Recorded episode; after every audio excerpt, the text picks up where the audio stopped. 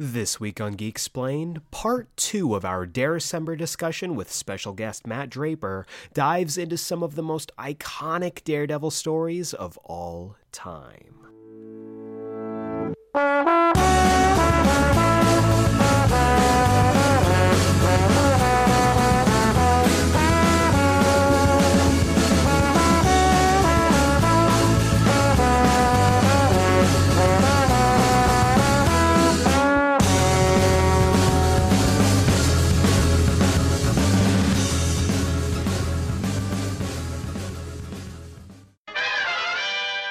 Welcome back to Geek Explained. I'm your host Eric Azana, and today's episode is part two of the Dare December tie-in discussion with special guest Matt Draper. Last week we talked about three each of our favorite Daredevil comics of all time. This week, we're rounding out our top five list with our final two picks, as well as some honorable mentions that didn't quite make the cut but are still iconic in their own right. Uh, getting to talk with Matt about Daredevil is always an amazing, amazing conversation, and I can't wait to share part two of the discussion with you in this episode.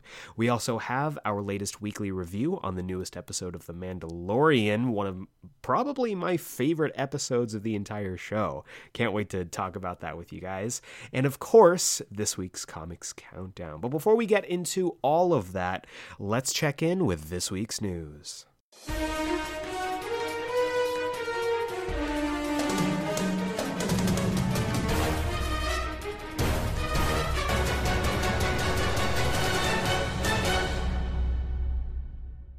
All right, guys and dolls, let's talk some news. We have our four categories film, TV, comics, and miscellaneous. No miscellaneous news this week, so we're going to kick things off with film news. Um, there's only two pieces of film news, but they are huge. There's a lot of big news this week. There's not a lot of like news, like when you talk about like numbers.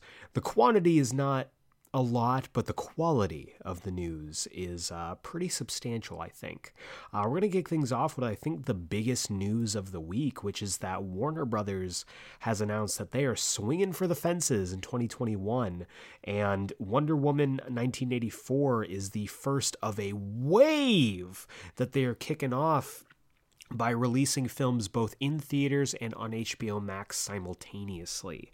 Uh, we've talked about before how uh, Wonder Woman 1984 will be releasing in theaters as well as on HBO Max to subscribers on uh, December 25th on Christmas simultaneously.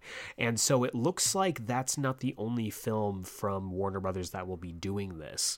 They announced this past week that their entire slate of films for 2021 is going to be doing the exact same thing. We're talking things like Matrix 4, we're talking things like Space Jam 2, uh, Godzilla vs. Kong, The Suicide Squad. Like these are not like little independent films, these are heavy hitters. Their entire slate for 2021 is going to be hitting HBO Max at the same time that it drops in theaters. And this is huge. This is going to this is going to be a big, I think, a big paradigm shift for how movies and films are consumed. And there's been, you know, all kinds of different opinions on it, whether this is a good thing, whether this is a bad thing. And I I kind of fall somewhere in the middle. Um, I think it sucks for movie theaters that are already struggling now having to compete with HBO Max. But at the same time, you know, I think I echo a lot of opinions that I've uh, heard in kind of the circles that I run with, in that the people who now go to the theaters once it is safe to do so, will be the people who really want that theater experience. Um, I, and I'm sure everyone has a story of terrible theater experiences because you're trying to watch a movie that you really want to enjoy, but there are people within that movie theater just ruining it for you. I've been there, I'm sure you've been there. Everyone has a story like that. So hopefully, this means that people will be able to view these films safely in their homes, and for the people who can and want to view them in a theater, that experience will be a bit more um, I guess a bit more I don't want to say sacred, but like, you know, it'll be more of an experience. People will hopefully enjoy it a bit more. So I think this is really interesting. Uh, time will tell whether this is a positive or a negative uh, decision, but 2021 is shaping up to be a big year for a lot of uh, a lot of media, whether it's at home or in a theater. Uh, speaking of big swings, uh, we finally know who will be portraying Solid Snake in Sony's Metal Gear Solid film adaptation, and it's ya boy, Oscar Isaac. I am over the moon about this. I think this is a wonderful casting. Uh, it makes me more excited about this than I have been at any point in this whole process. And Oscar Isaac is an incredible, incredible actor. And now he is going to be. Uh, all over the place, really. Just doing all kinds of things. We already talked about recently how he's been tapped to play Moon Knight. He's uh he's in Dune, if I remember that correctly. He has the potential to be in Spider Verse two as uh as uh, Miguel O'Hara, Spider Man twenty ninety nine. So Oscar Isaac is uh, is doing pretty well for himself. So I'm I'm excited about that. Hopping over to TV news. Speaking of Disney Plus, uh, Hawkeye which is now currently filming in New York, uh, has got some casting news. So let's pull this up here. I'm reading off of the uh, press release on uh, Variety. So it looks like, let's see here. Let's start at the bottom here. Um, da, da, da, it looks like, let's see.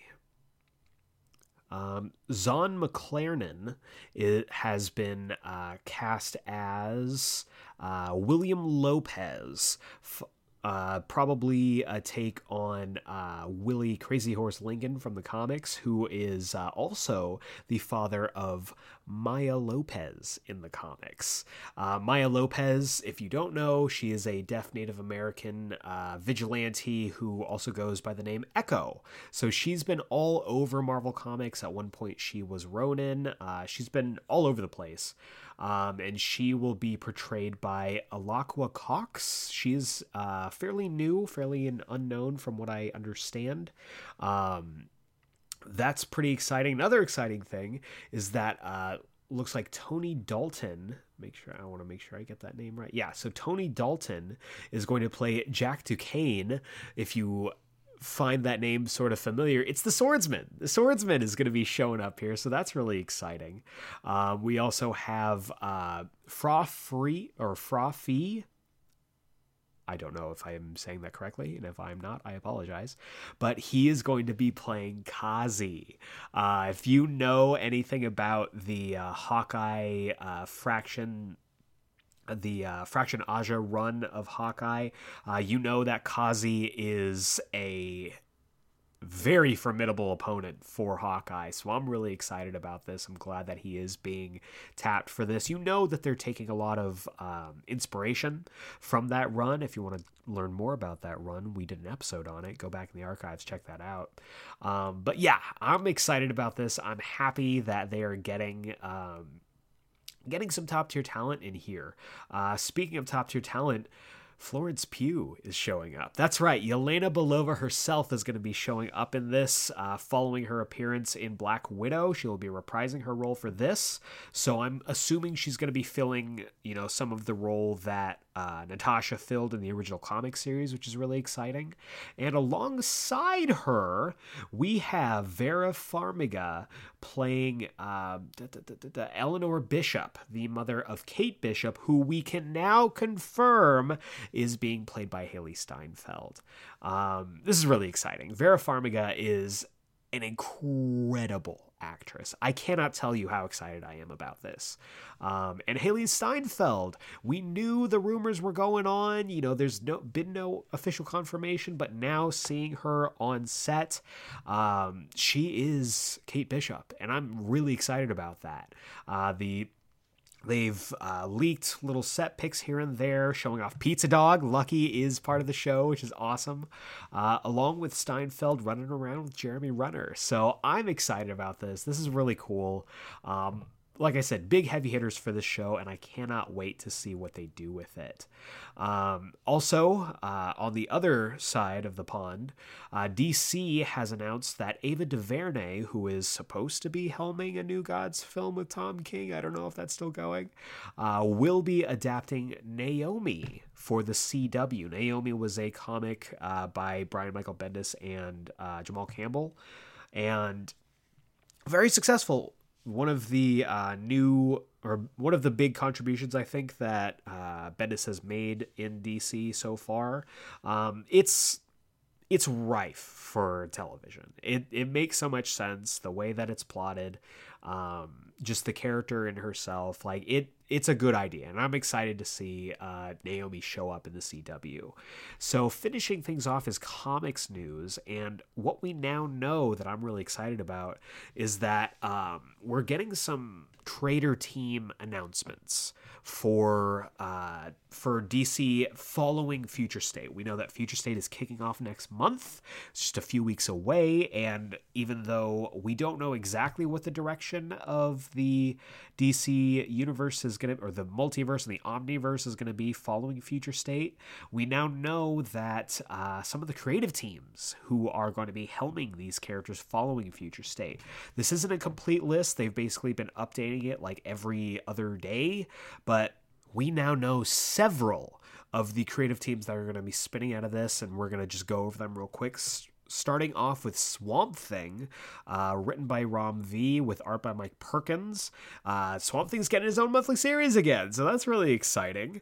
Um, basically, Ram V is helming the uh, Swamp Thing Future State as well as the Justice League Dark Future State, which he will be helming following Future State as well, along with uh, art from Xermanico. So basically, this team will be continuing uh, continuing in or post future state. So that's really exciting. Um, they're also releasing images for each of the ones that they've announced. It looks like uh, Justice League Dark is going to be retaining Wonder Woman, Swamp Thing, Zatanna, and Detective Chimp. So I'm excited about that. Uh, Swamp Thing, of course, is awesome. I'm a huge fan of. Um, of what he's treated well. So I have complete faith in Ram V. I know that they know what they're doing. Uh, with Wonder Woman, Wonder Woman is, was also announced, and that it will be helmed by Becky Cloonan, Michael W. Conrad uh, as writers, with art by Travis Moore.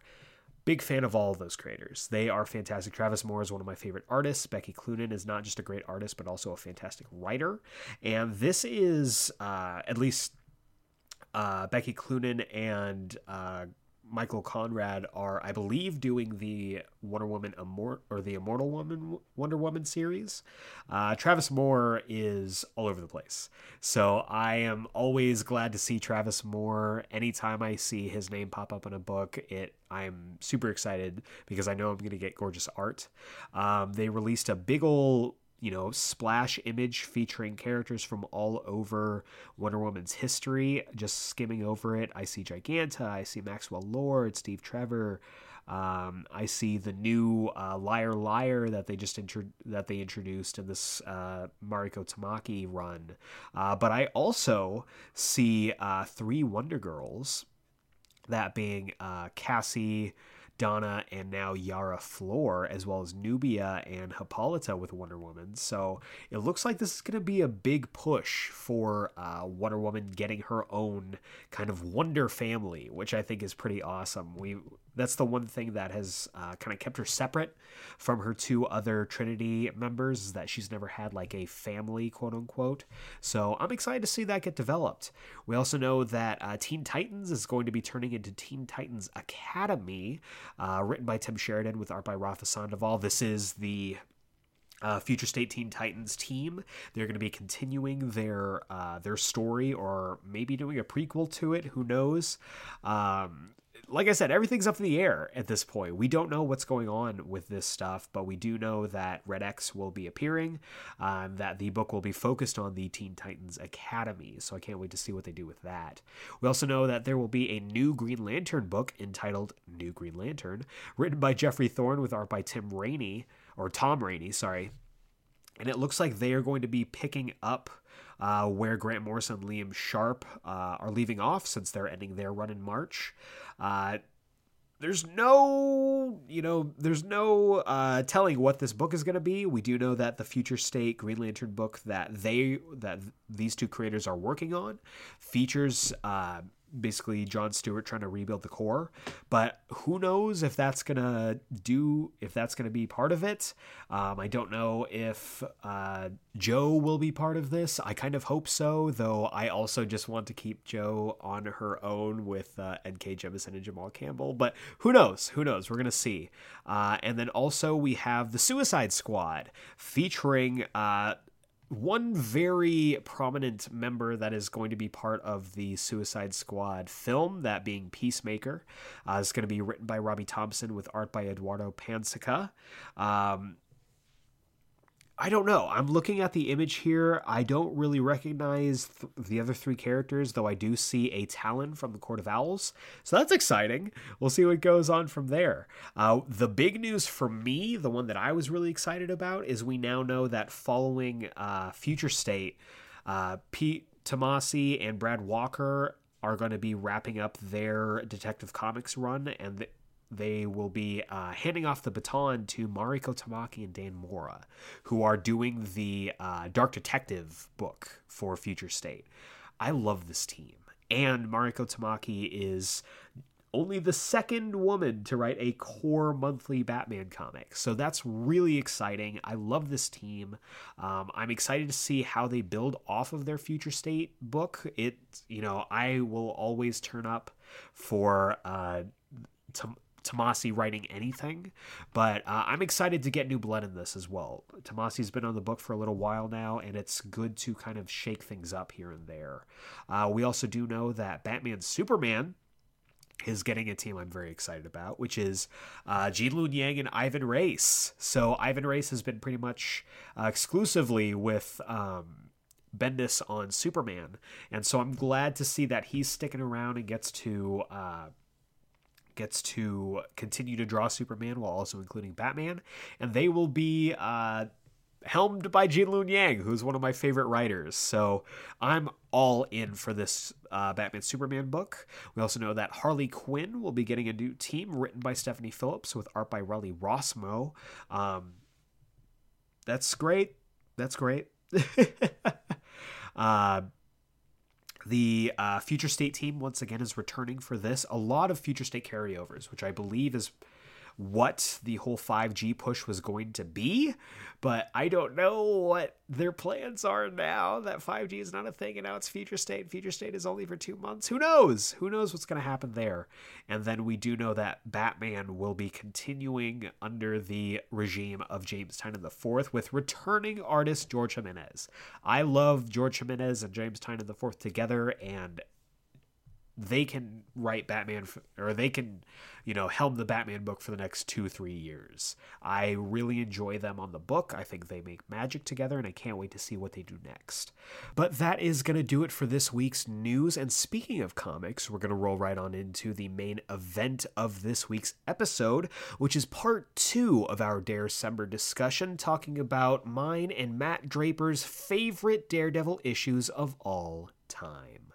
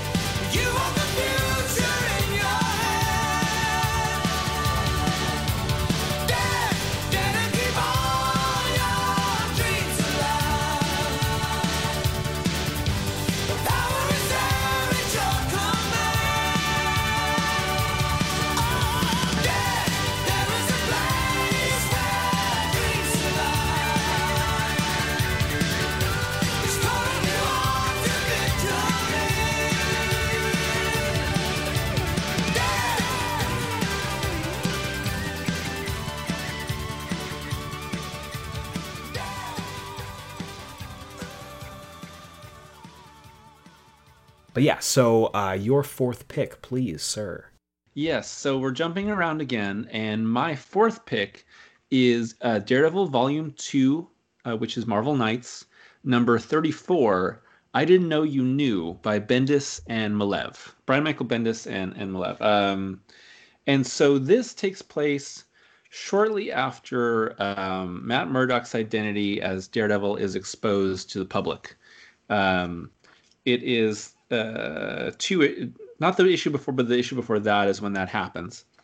And issue 33 is kind of the immediate fallout of that, as like Daredevil is uh, Matt wakes up and he realizes that um, everyone suddenly knows his his identity, and he's deciding what to do. And the la- next several issues have to do with like what is Matt Murdock going to do? How does he choose to um, to deal with this? And this brings in Ben Urich. Um, Our boy. Again, we're talking get talking about Ben. Uh, you know, he had featured in um, Bendis's first arc, which was with um, like with uh, uh, David Mack, which was um, Wake Up, which is a mm. Ben Urich centric arc. Uh, but then this switched, you know, then he switched over to the main Daredevil run. It's all about Matt. But then this kind of balances. Um, it's a triumvirate of Ben Urich, Matt Murdock, and Foggy Nelson, all kind of dealing with the fallout of this identity coming out. So you open in the Daily Bugle with uh, J. Jonah Jameson yelling at everyone. You know, I love this design. Uh, yeah, I, he's the, the way Maleev draws him. You know, is really great. Just haggard enough. Mm-hmm. Um, very, very, angry all the time. Um, let's see. I want to know how much it cost me to get my Tookus kicked this badly.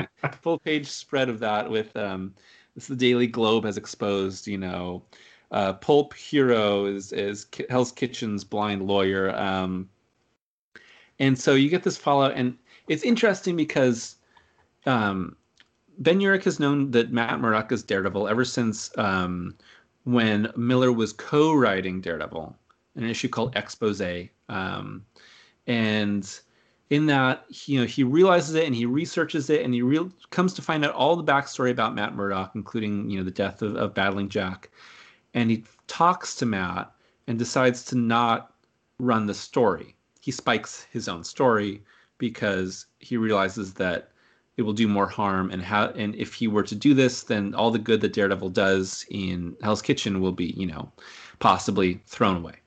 Mm-hmm. Um, so Ben's known that Matt is Daredevil for decades now in publication time. And as soon as this comes out, you, J. Jonah Jameson is yelling at all his reporters, which includes Ben Urich, and Ben says, "Matt Murdock's not Daredevil. Like I know who Daredevil is. It's not. It's not Matt Murdock."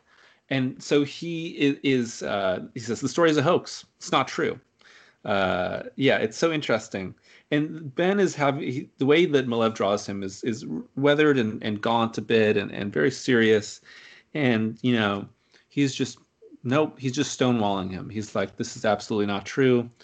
Um, and then, um, you know, who else walks in to, to corroborate that? But uh, Peter Parker. Yep. Um, also comes in and is like, oh, I know who Daredevil is. It's not Matt Murdock. And so, two heroes in their own right, like jumping on the grenade to try and like preserve the identity of this man that they care for. Uh, yeah. Uh, but they don't actually have any personal stake in is a great way to start the issue. Um, it's just so great because because Matt is like the biggest screw up of all time in Bendis's run.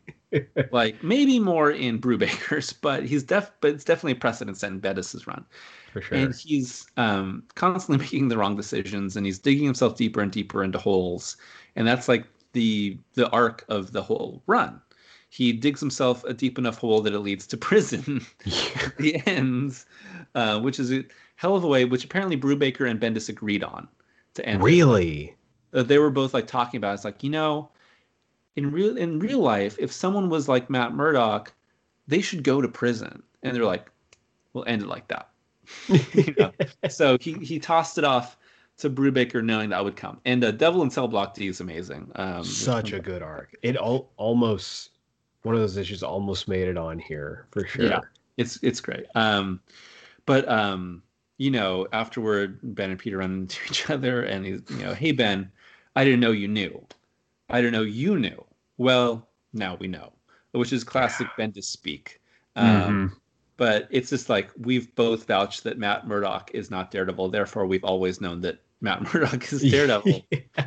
And so, um, you know, after that, in classic Bendis fashion, you know, the first half is like super talky, and then you go for these like really dramatic double page uh, spreads by Maleev with um you know monologue kind of punctuating it and sort of wrapping around it and i talked about this in my in my video about about this half mm-hmm. uh, bendis part two will be coming this month um yes. too um because we, we haven't finished digging the hole. And also the end of the first half stops and then you jump a year later. Yeah. And it's gonna oh be a, and it will be a year after that first video so i figured perfect way to nice. nice. Um, this is the content we come here for. Um, but you know, so the second half is you have this talk between you know Foggy and Matt, and Foggy is trying to convince him like you need to stop being Daredevil, you need to quit, mm-hmm. like it's over. You know, the press is outside of of his home. You know, they're all trying to get a glimpse at him and get the confession from him. And it's like, you know, what led you to this? Um, you know, is this because of Elektra dying uh, at Bullseye's hands? Is this because of Karen Page dying at Bullseye's hands? Like you're having like a breakdown, and the entire time is you see Daredevil running across the rooftops and it's pouring rain, um, and the, you know, page by page, uh, you get closer and closer to Daredevil running, and then like all these panels start filling up with all these flashbacks and foggy and all this stuff, and he's talking more and more. Um, you know, it's this sort of like everything is coming. It's it makes me think of like, you know, when something suddenly bad really happens to mm-hmm. to you, and your brain gets like overwhelmed, and you start yeah. thinking about all the possibilities of what am I going to do and what's going to happen, what could I have done differently, and if this had happened differently, maybe this would have gone this way, and what's led to my life being like this, and what am I going to do right now, what's so and so going to think, and you know, where am I going to go, and like and everything just like fills your brain in a million pieces and that's exactly what this is like right there and then you realize that he's gone out after all this talk and he's running and he jumps out and he lands on a light post right above all the reporters and they don't see him there. That's the end of the issue. Yeah. Like what is matt murdock going to do? Um, it's so it is I, to me this is like everything great about bendis's run is that it is not the action although the action can be really good. Um, Maleev does good action, but this is like perfect Bendis speak because he loves mm. all the tiny bubbles and the you know the the choppy dialogue and the back and forth and the repetitive dialogue. And here in Daredevil, like it makes you feel like these are real people. Yeah. Like real world, real issues. They're all figuring this stuff out. Everything's messed up.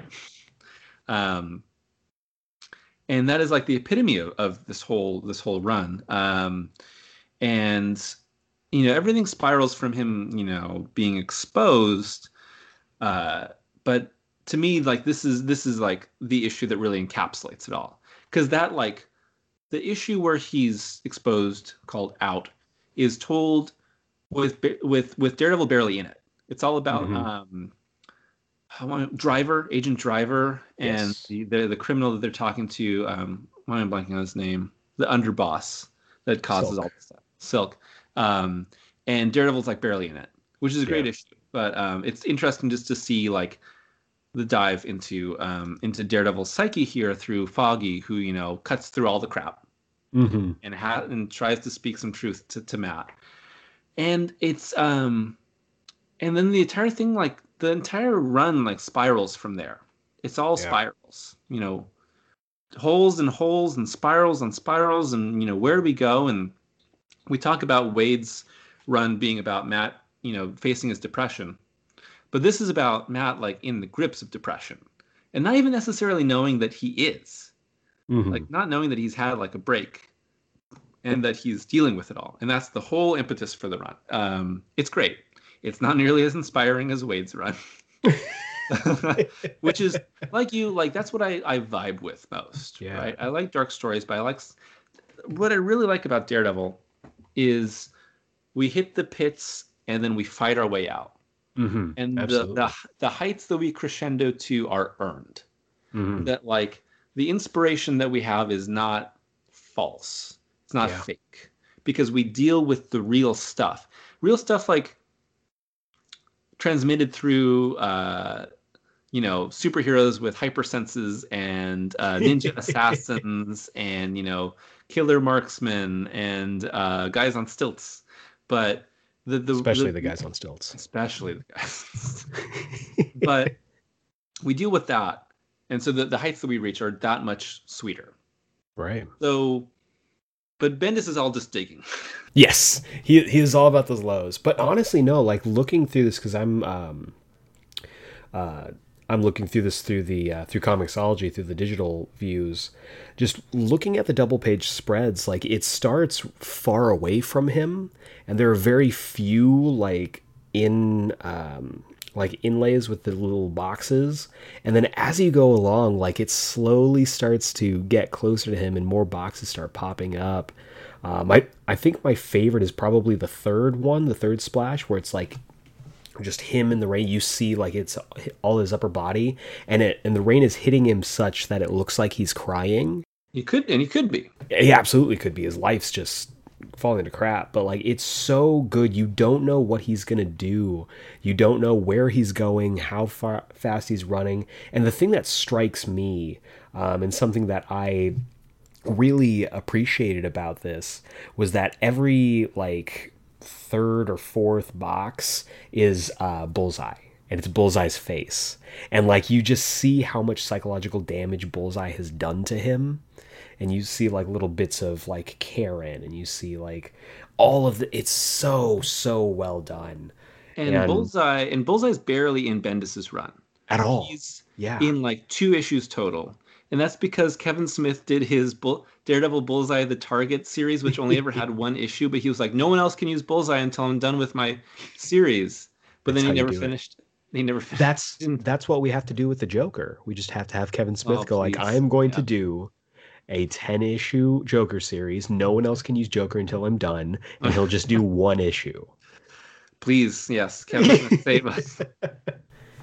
no, but like I and I love the fact that in that run, you know, outside of the times that we actually do see him, he's almost like a boogeyman.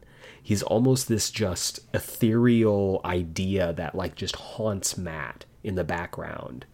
When he shows up in issue, I think it's 49 to kill Mila, like it's scary. Yeah. It's extremely scary. Yeah and it's it's a it's that full it's that horror movie payoff where you've just heard and you get reminded every so often of this terrible person all of a sudden they're there. And it's like oh no this is terrible. And of course he's he's not wearing his costume. He has the the tattoo because colin farrell. Our boy colin farrell. Because uh, he this was around the time of the movie, so he has to look like the movie. But it works better for for Bendis's run. Yes, it's always a little weird when someone shows up in costume in this run that's not Daredevil because it seems a little strange. Everyone's a yeah. little like it's like people shouldn't be in costume here. Like kind of weird. Yeah. Well, and it also I think um, Maleev is just so good at drawing people just in regular clothes that it's like when you see them in like costumes, you're just like, no, go back to them in that really nice jacket. Like, what are you doing? yeah, wear a jacket and they have an umbrella, and everyone's got to kind of be covered in a little bit of filth. Just a little bit, a little bit of grime and yeah that last that last full page is just like that is a daredevil shot. Like the whole um, him you know draped over it almost like you know harkening back to those images that are all over the place of him hanging on a cross above a church. Like it's very very cool. Yes. Yes absolutely. What it's a hell of a way to end that issue. Absolutely so my my fourth pick, speaking of Bullseye, is going to be the first entry where we are not sharing the same run on our entries. and this is going to be uh, Daredevil. I won't pull this out because I wrote this down. Uh, this is Daredevil uh, Volume 1, Issue 200, entitled Redemption. This is written by uh, Denny O'Neil with art by William Johnson. I loved this issue. I I'm I'm gonna gush about it for a second. The first off, just the um the cover is so striking because at this point, lots of stuff have happened. Lots of things have happened. Born Again hasn't happened yet, but um, Elektra's happened. Like Daredevil like dropped Bullseye off of the building. We had that roulette issue, and this is this is just nine issues later after roulette, where a lot has happened. They went to Japan. There was like a whole thing with the hand, and Bullseye was essentially revived, one of his many hand revivals. And this is can't keep him down and he uh, essentially left Matt for dead and headed back to New York because he's like, I got some unfinished business. I got to go back and start earning money again. And like the first page is just this big, like he shoves the doors open into Kingpin's office. He's like, I'm back. And it's like this amazing, just like he's in his old school bullseye costume. And Kingpin is just like, it's, I, I love this because Kingpin's just like sitting at his desk and he's like, hello. And, Bullseye's just like, yeah, I'm back. I'm ready to like do all this stuff. He's like, I'm gonna start killing again. I'm gonna need you to, you know, rent me out of space. But Bullseye is still recovering. He has j- literally just gotten essentially use of his body again. And at the same time, because of the uh, mystical magical mumbo jumbo used to uh, essentially reanimate Bullseye, he has this weird psychic connection with Matt Murdock. So they're like, when one of them is stressed, the other is feeling stress. And Murdock has just escaped from all the all the crap that's going on in Japan. So his like his arm is like broken. He's got it in his sling. He's got a concussion. He's got internal bleeding. But he's like, Bullseye is somewhere in New York, and I cannot let that. I can't let that stand.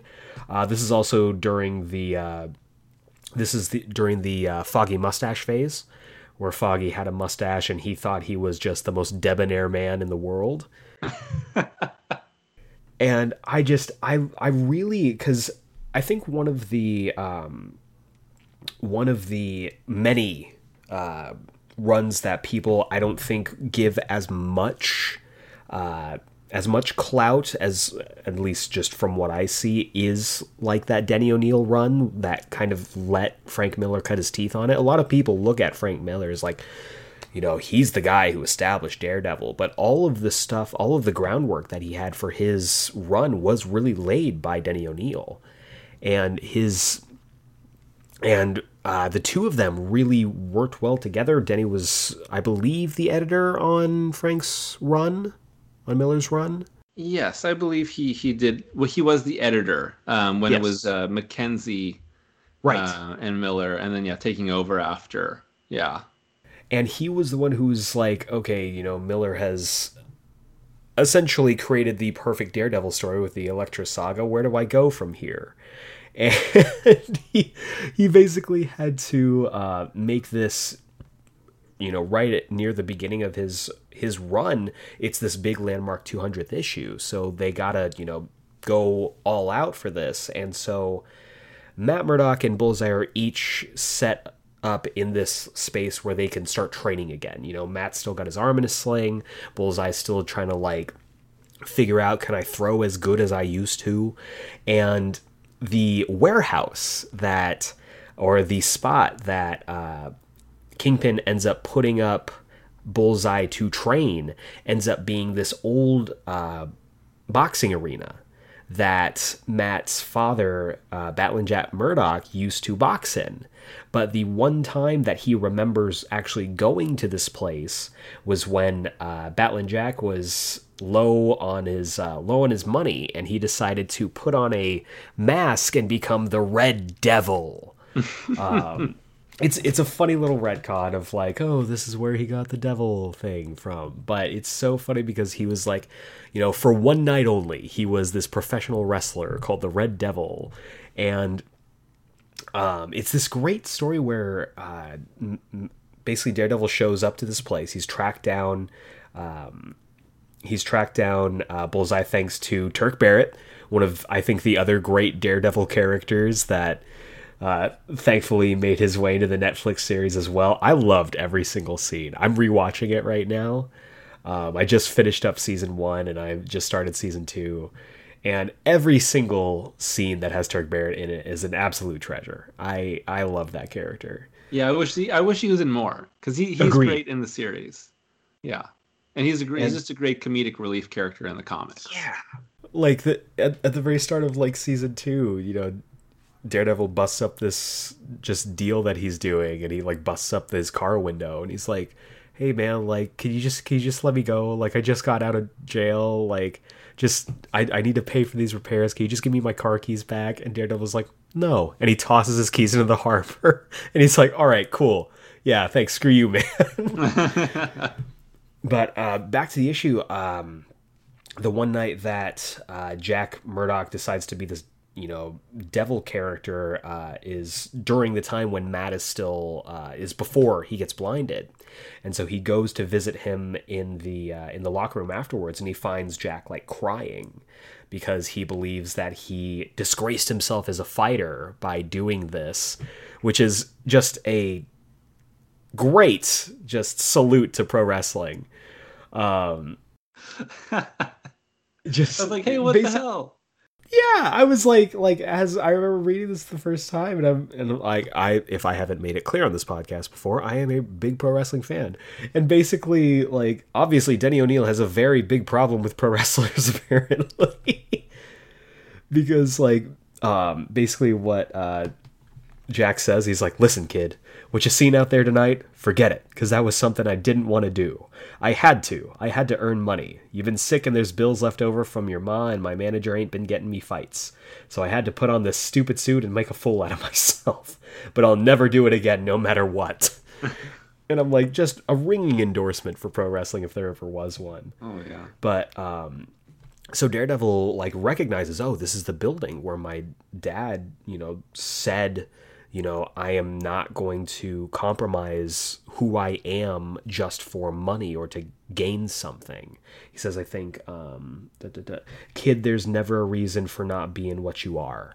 And as Daredevil's like reminiscing, he meets Bullseye, who's like, Hey, what are you doing here, pal? And Daredevil's got his arm in a sling, and they're like going back and forth. Um, Bullseye during the fight pulls out a sai and he like kind of alludes to the fact that he's like, "Hey, didn't I stab your girlfriend with this?" And he like throws, you know, throws it at Daredevil. Daredevil catches it, throws it back at him, and it hits his shoulder. And there's this great moment. Um, he says Bullseye's like pretty good, almost as good as it, as I would have done it. Only I would have aimed for the heart. And Daredevil like flies through with a kick, and he's like, "I did, I missed," and oh, so good. Yeah. Yeah. It's like this just this culmination of the two of them, all they have gone through, like up till this point, just beating the holy hell out of each other in a boxing ring or professional wrestling ring, whatever you want to call it. And the thing about this fight is that Bullseye wins. Like, Bullseye kicks Daredevil's ass because he is not ready to, like, be in a fight like this. And, you know, Bullseye's got him at gunpoint and he's like, you know, you came after me like all this time, like I've, I keep beating you, I keep beating you, but then you let me live. You, we played that rou- that stupid roulette game, and you let me live, and I cannot let, I cannot like let that go. Like you owe me, or like I can't, you know, owe you anything. So I'm gonna let you live, and and it's this chilling. I want to read this out it's, it's so good. Um, and you walked away without shooting, treated me like dirt, like I wasn't worth killing. Well, I'm doing the same for you, letting you live. Only every time I do a job, every time I kill somebody, I'm going to make sure you hear about it. I know you, pal. I've been inside your head, and that's the worst thing I can do to you.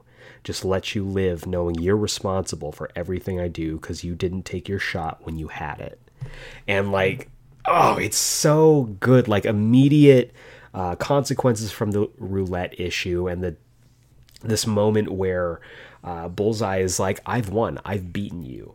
And Daredevil just flips out. Like, he jumps at him, he takes his billy club, like, smacks him on the back of the head, and he gets him in this, you know, at that point, the, uh, uh, the billy club could, like, uh, come together and, like, had the wire in between it at that point. And so he's got, like, uh, Bullseye in this like chokehold, like he's gonna snap his neck.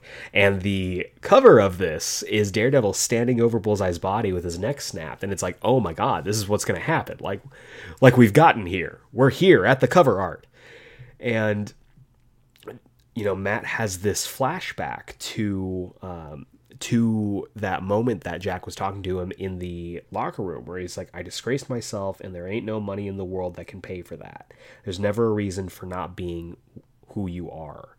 And Matt, just like in the roulette issue, doesn't kill him. He drops him down and he's like, uh, the burden I've been feeling all these months, it's not that I didn't succeed in killing you, it's that I tried to. I'm not a killer and it kind of you know t- talking about the netflix series again like it reminded me of the or rather the netflix uh, scene reminded me of this issue where in uh, season three at the very end where he is just like beating on wilson fisk and he knows that fisk's plan is to become a martyr he kills him and he proves him right and he's just you know like god i don't want to, like I wish I could kill you, but I am not that person, and you don't get to change who I am. And this is that exact same thing. This is that exact same spirit. And um, he meets two officers outside who just happen to be strolling by, you know, just because officers do that, just in the middle of a thunderstorm, strolling by this abandoned, you know, derelict building. Um, and Daredevil's like, there's a wanted man inside, murderer. He won't give you any trouble. He's unconscious. And the police officers say, You look pretty bad. You better get to a doctor. I'll call an ambulance. And Daredevil says, No ambulance. I'll be fine. And he just kind of wanders off into the storm. And it's this like, oh, it's this like terribly at the same time like tragic that it is triumphant. Where just like in the um, in the roulette issue, it's talking about his no kill rule, but I feel like this is like a tad more hopeful in the delivery of it, where where Miller's was more of like a deconstruction on, you know, like you said before so eloquently, the impotence of heroes with that kind of no killing rule. This is more of a I am who I am and I'm not going to, you know, become something just because it's easy. Mm-hmm. And I I just I I adore it. I think it's a fantastic like single story issue just from Bullseye knocking the doors open at the very beginning to like him wandering off into the rain, uh, Daredevil wandering off into the rain. Um, I just I think it's a wonderful issue. And it was a it was a fitting end at least at that point to their rivalry before it would again be picked up during Born Again. right. Yeah. Well, it, it, you can never leave it alone for long. It'll always return. Um, Bullseye is, you know, Daredevil's greatest, at least physical enemy, so you can never mm-hmm. leave it alone for him. But it, it is great. Um, it's so interesting that it balances like some really like serious ideas and like serious character work with some silliness. Like yes. the whole like mental connection between them is it, totally not needed. No, not at all. Like you don't need them to somehow have their minds and emotions interlinked for like these two guys to hate each other. Like yeah, and it's only for literally these two issues, and it's never brought up again. Um, yeah, because I guess he he beat him bad enough that they don't need it anymore. or like yeah, the whole like Jack is like a, a um the the Red Devil. I, although I did like that nice little touch at the end where you see the poster at the end and you see mm-hmm. Red Devil and the DD is there like between the yeah. two interlinked and like it almost looks like it almost looks like God fighting the devil, but uh, reversed, and somehow the, the yes. knowing that Jack is the is Red Devil is is he is the God, you know, fighting the devil. It's really interesting, um, and it's got great action. And you're right, it's like a really um, nice way to like conclude these like ideas that had been left there by Miller to some degree. And and it is dark, but I do think it is more hopeful. It definitely pushes Daredevil into a, a better place. Um, emotionally, spiritually, heroically than the end of roulette. Absolutely. At the end of roulette, you're like, oh my god, like, what am I like? Oh, this is the worst. Yeah, like, oh, oh no, everything's terrible. Somebody do something. um, but yeah, the O'Neil run is definitely not as like remarked upon. But and mm-hmm. I haven't read the entire thing. I, I've bits and pieces, but I've read. Same. There's one of his his issues is an honorable mention for me. Um, nice but yeah, but this is a great pick, and it's a it's a great Daredevil Bullseye issue. Um, and there's a reason why that character is kind of the Joker to to Daredevil's uh, Batman to some degree. Mm-hmm. Um, of course, Kingpin is the other great Daredevil villain, but yes. he's more emotionally complex and physically removed um, right. than than Bullseye. You need that like great physical threat, mm. um, and he definitely fulfills that, and it's it's, oh, it's sure. really awesome. Yeah. Um, so, so great what, they put on there. What is your final pick in our top five Daredevil single issues? Well, you already know. So don't I do. not play dumb with don't play dumb with me. uh, um, but uh, it is uh, Daredevil number two thirty one, saved by Frank Miller and David Mazzucchelli. And this is now we didn't rank these, but this is my favorite Daredevil story of all time. My favorite single Daredevil issue story, Daredevil issue of all time. Born Again is my favorite comic book of all time. Uh, the entire story is maybe my favorite piece of literature of all time. maybe it is my favorite like like inanimate thing of all time. Beating. So you, so, as you can hear, Matt Matt kind of likes this. Matt kind of likes the story. Yes. So it's really daunting to talk about, but um, Born Again uh, is just an incredible piece uh, of of writing. It's an incredible comic, and uh, not to spoil your pick, but we'll talk about more. Uh, and um, you know, the whole thing is that you know Matt Murdock's identity is found out by the Kingpin, who systematically destroys him, and Matt has a total mental breakdown. And so let me pull up my my digital copy here. Um, as as as Matt is wont to do, he he has you know physical and mental breakdowns on the regular. I think it's the best way to get a good video. Um, really, really kind of turn the screws on yourself here. But so um, it goes.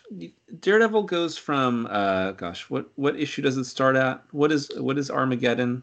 What? Uh, Armageddon is 233. Okay, so 233 starts the whole, right? No, wait, 231 no, Arm- Armageddon ends it. Oh yeah. Oh, Armageddon ends it. Okay. 226, and, uh, I think. 226 starts. Yes. Okay. The start of, of Born Again. Sorry about that. Sometimes I forget the numbers here. Um, because there's a lot of numbers in comics, uh, and there then are. they repeat the numbers. Uh, Almost too many.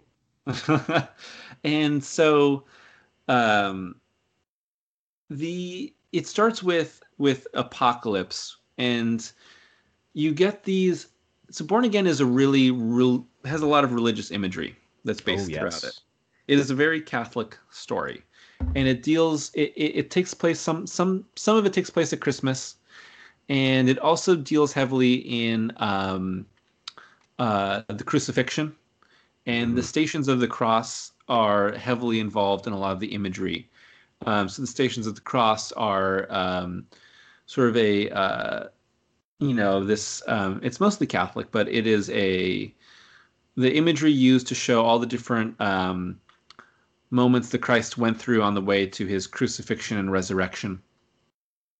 And it's used a lot throughout it, such as, you know, that Christ fell three times carrying the cross on the way to his crucifixion. Matt falls three times on, you know, this whole journey that he is into his rebirth. And so, whereas in the story of Christ, like he has a physical rebirth, you know, uh, from his literal death, Matt has a near death experience and has a spiritual rebirth. Um, so, you know, he goes through all this mental and physical turmoil because uh, Karen Page has. Um, you know, has become this uh, this heroin addict, a junkie, and has sold his identity, which makes its way back to the Kingpin. And of course, Daredevil is the Kingpin's greatest enemy, so he decides to um, destroy, you know, test this, and he'll destroy Matt Murdock and see if he's actually Daredevil. Surprise, surprise, he is, and he completely loses it, thinks everyone's after him, and it, it sort of ends in um, the discovery that um, Sister Maggie, uh, this nun at the local parish, is his long lost mother. And uh, Maggie, you know, comforts him in this the, the pietà imagery of Maggie oh, holding yeah. Matt is amazing. So um, good. finding him in his dad's old gym, Fogwell's. um, as he as he collapses for the final time, and then um, you know Matt realizes Maggie is my mom. Um, after all this time of not really knowing what happened to his mother, mm-hmm. you know mm-hmm. she you know left him and, and Jack when he was a kid, and so you get this whole thing, and all all the while, you know, there's Kingpin who's like celebrating, and Urich, you know, has this information on him, but is also being targeted by Kingpin into silence. Uh, he murders someone in front of has someone murdered in front of him. You know, that silences Urich. Um, Karen is in New York and is um, you know trying to get away from you know drug dealers and pimps and everything and is followed by Paulo who brings her there and is you know using her and she's looking for Matt for forgiveness. So the whole story is about like forgiveness and rebirth. And it climaxes in Saved. And so there's so much to talk about with with yeah. But we'll just talk about Saved for now, and we'll kind of blow it out, and we'll talk more about other stuff.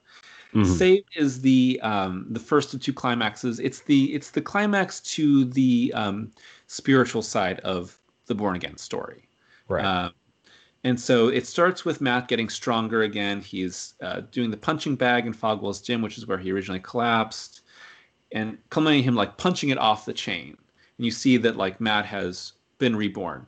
That like the splash pages with the titles of the three previous issues all have Matt curling up further and further into a fetal position as he's like great, yeah, great amazing. stuff. It's this like spiritual death, and now he is reborn.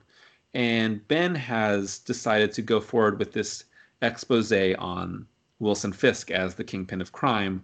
That causes him to be um, targeted by this, this this beast of a woman she is terrifying. She's very terrifying. She's extremely terrifying. Um, and you know, uh, Lois, you know, who attacks, you know, Ben uh, is uh, in the middle of hanging his wife in the the shower uh, from a tie, and like destroys his bodyguard, and so Ben uh, saves his wife, cuts her down with a straight razor, and doesn't know what to do. In the meantime, Matt shows up and destroys Lois like that. Just, Just yeah, takes her out. So, what I interpret this to be is that if Matt has gone through the stations of the cross and the spiritual death and rebirth like Christ, he is beginning to appear to his followers um, like Christ does in in the Bible. He begins to just appear. He doesn't have this sort of physical limitation and he doesn't have to, you know, walk and run everywhere. He just shows up. He's just suddenly there and making his presence known. And his rebirth is to be Daredevil once again.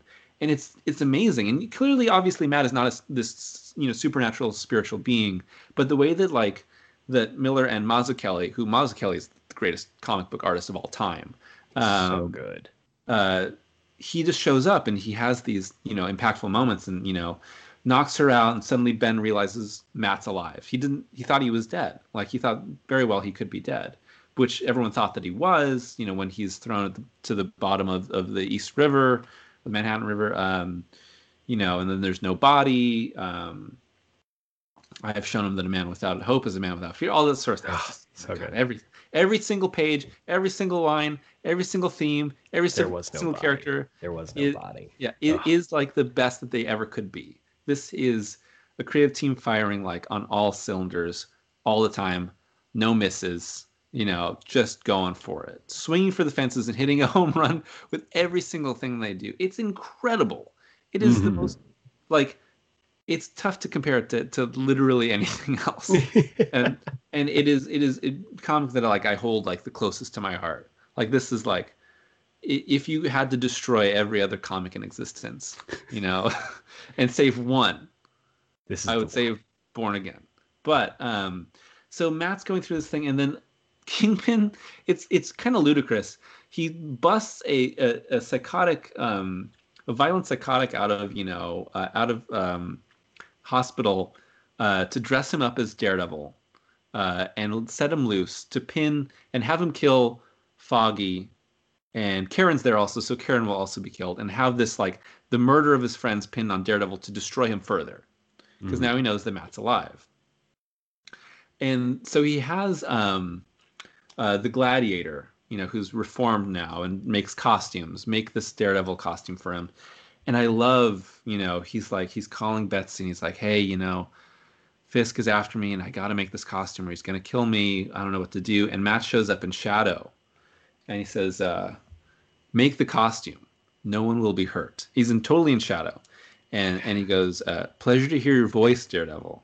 Like, that you know Melvin is this you know tortured character and Melvin he's on the straight and narrow now but you know just to see this like the reassurance and again mm-hmm. we're talking mm-hmm. about like these spiritual themes that if if Matt is like a Christ allegory again appearing out of nowhere to like comfort someone that like believes in him because Melvin believes in, in Daredevil um, so you get that and then so it all climaxes with this total insanity of Paulo shows up to come after Karen and the the daredevil crazy person has has come to you know he kills like his handler and he's coming after them and the cops show up and karen knocks out foggy because she's like i'll go and paulo's going to kill me but foggy will be alive. But she doesn't know about you know the daredevil thing. And so you get like this like the screws are like tightening like mercilessly on everyone. And you're like i don't know what's going to happen. I don't know how anyone's going to make it out of this like the only hope is obviously Daredevil because he is he has been saved. Now he's come to save you know his his friends like his followers in like a spiritual degree.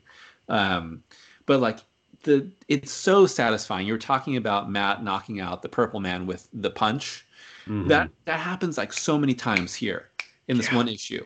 Him knocking out Lois with like the like the sudden kick. He kicks mm-hmm. like so much. He has these deadly kicks the big kick through the door. The kick through the door, the whack, as he, he he punches through the door and then he splinters the door with the kick. It's like a Terminator. Yeah, absolutely. And then he's fighting this imposter Daredevil, and he takes him down with another kick. This mm-hmm. like massive like super kick that like knocks the guy out. And you know the cops are coming, and Paulo's gonna shoot out. Oh, oh, and then like Kingpin's you know uh, assassins are coming to kill everyone else and so, like, again, so it all climaxes, you know, with uh, Paulo's been shot. he's gonna, he might be dying, and you know, Karen pulls out this syringe of like heroin to take like one last hit because she's like, I'm dead. Um, you know, I might as well like go out without feeling the pain. I'm gonna take this because she's still trying to like come down from her addiction. Um, and so it's you know it, he's like gonna shoot her, and she says, you know, one last fix, stop shaking, find the vein, won't even feel the bullet. One last, find the vein. I love you, Matt. And like he shows, Daredevil shows up. You just see him in glimpses. His foot knocks off a you know an icicle that stabs Paulo's arm, and he throws the billy club that he took from the fake Daredevil, and he knocks out the other guy. And you just see her, you know, look at him, and the the syringe is on the the the the ground, and then the full page splash page oh.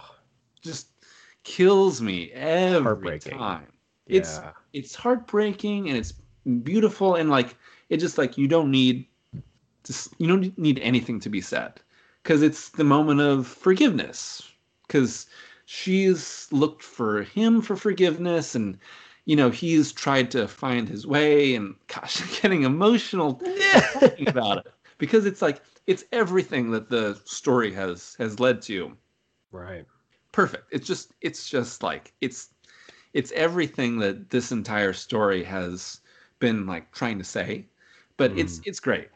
And then you close with uh, Ben with Ben Urich talking again. He's like doing his like terse, you know, reporting of of of everything, and uh, it's it's like the, wrap up. You see like the naked the naked daredevil guy on the, the snow, uh, and you, you just see like the carnage in the aftermath of like people you know these cops have been killed and you know these other people knocked out and everything's and like you see like Ben has like regained himself like after mm. after losing so much and he says you know as for me like I told you I'm a reporter. I'm going to find out where Matt Murdock is and what he has become. And that's the end of the issue so good. It's great. It's just oh my gosh. It's a per, it's the perfect comic in a perfect series. It's it's it's literally you know all the stuff we've kind of talked about of mm-hmm. Daredevil, of the highs and lows, and you know what the character means. And obviously, Matt has gone through so much, and you know he has like he has regained himself. You know, before this issue starts, when he you know before he's he realizes that Maggie is his mom, and he's recovered, and there's that whole like the imagery when he's in the um the hospital when he's recovering in the bed and there's like the cross imagery around him Very, yeah. There. that's at the start of that but then he's finally like recovered um, it's like it's not like a one-to-one allegory of, uh, of like the crucifixion and everything but it's all there yeah definitely illusions death and rebirth is the general you know turn of the whole thing mm-hmm. so in this point he has like regained himself he he is if we're talking about how like um Zdarsky's run in Inferno is about like Matt becoming like the best person that he can be. Mm-hmm. Like this is um him beyond that. He's like yeah. totally beyond that at this moment in this in this time. But he's still like very much a person because the the um that splash page, the forgiveness splash page where like you see Karen's face and she is totally yeah. racked and oh. is weeping, but you don't see his face at all. He's buried in her. You just see the side and like, you know, he's on the other side of her. You don't see you don't see him because you don't it's not a question of whether Matt is going to forgive her or not yeah. or if he's going to care for her or love her. It's not even a question. He is there for her completely. And it, yeah. it's really like it destroys her to some degree that like after everything that's happened and after everything, you know, she's done and he's been through and who they are in their past like not even a question you know, it's that. So that's easily my favorite my favorite Daredevil issue of all time. My favorite yeah. comic of all time. There's a lot more to be said, and there's a lot more to be said about Born Again, but I'm gonna stop talking and I'm gonna let you go. I'm. I think I'm actually just gonna end that because I don't know how I can follow that. Um, because yeah, that's. I mean, I'm looking at it right now. Like it's just. I think everyone no matter who you are, what your background is, you see an image like that, and everyone wants to have someone in their life who would love them unconditionally, like Matt seems to love Karen in this moment. And it's just, oh, it's heartbreaking. But it's also, like you said, like it's the idea of forgiveness is so fragile. Like it can make or break anyone. And just that's like you said, an amazing culmination of this story. But technically, it's not the end of the story. Yes. Because they've got two more issues with our boy Nuke. Nuke just comes in like a freaking wrecking ball following this incredibly emotional um, uh, tour de force that Matt and Karen have been on. And Nuke literally just destroys everything in his path. Uh, my final book, as Matt cleverly alluded to, was uh, issue 233, just a couple issues later, entitled Armageddon, also by Frank Miller and Dave Mazzucchelli. This is essentially the finale of Born Again. This is anytime you pick up a trade, this is the last issue, even though it's more or less um, not really like I don't know the the general themes of Born Again aren't as prevalent here. Mm-hmm. Um, but this is very much still dealing with the aftermath and all of the stuff that was still going on behind the scenes with Kingpin's corruption, his hold on New York, uh, with also some corrupt government stuff in here, which is always a good time. and when you've got corrupt government, you know who who you got to call. It's Captain America, folks. This is on my list not just as one of my favorite Daredevil comics, but also one of my favorite Captain America comics. This is so good. Uh, Daredevil, it starts off basically with um, kind of carrying off of the previous issue, which is Nuke just being beset upon, or being set upon the city. Um, the government made some shady dealings, and now they're trying to essentially scorched earth it so they can um, wipe away any kind of connection. And it starts off right away with uh, Daredevil being just attacked by a helicopter.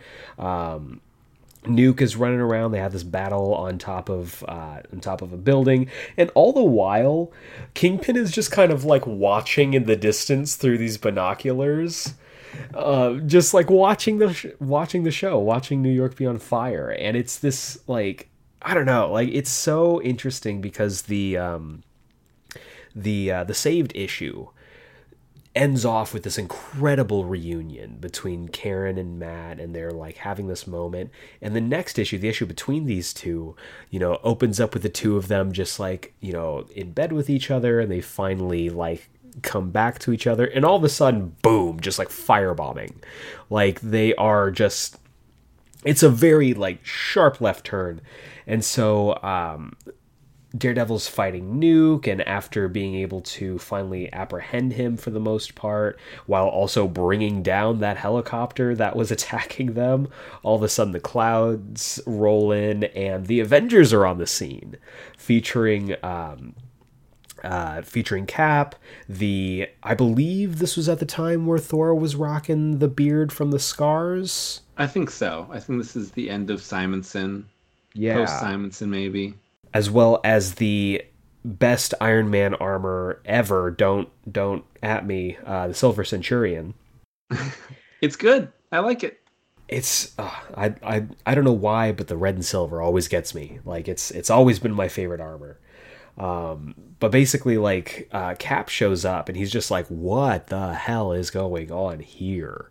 Like he, it's this, it's this moment where like many times across Cap's history, he starts to question uh, his government, which is always a good, you know, impetus for a story with Captain America. Um, Kingpin is still doing it. There's this weird scene where Kingpin's in a sauna and he's like talking to all these guys, and he, you know, like Kingpin does, he cracks this guy's neck just on a whim because he's Wilson Fisk. And he could just do whatever he wants. Yeah. Disrespect him. Very bad when you do that. Yeah, and we get to kind of see the fallout from uh, the main kind of the A plot of Born Again. You know, Matt is starting to bring all these people uh, to safety in the church. You know, he's interacting with Sister Maggie. He gives this like nice kiss to uh, to Karen, where he's like, "I gotta go figure this out." And immediately, as he jumps up, there's Captain America, and he's like, "Whoa, whoa, whoa, hey!"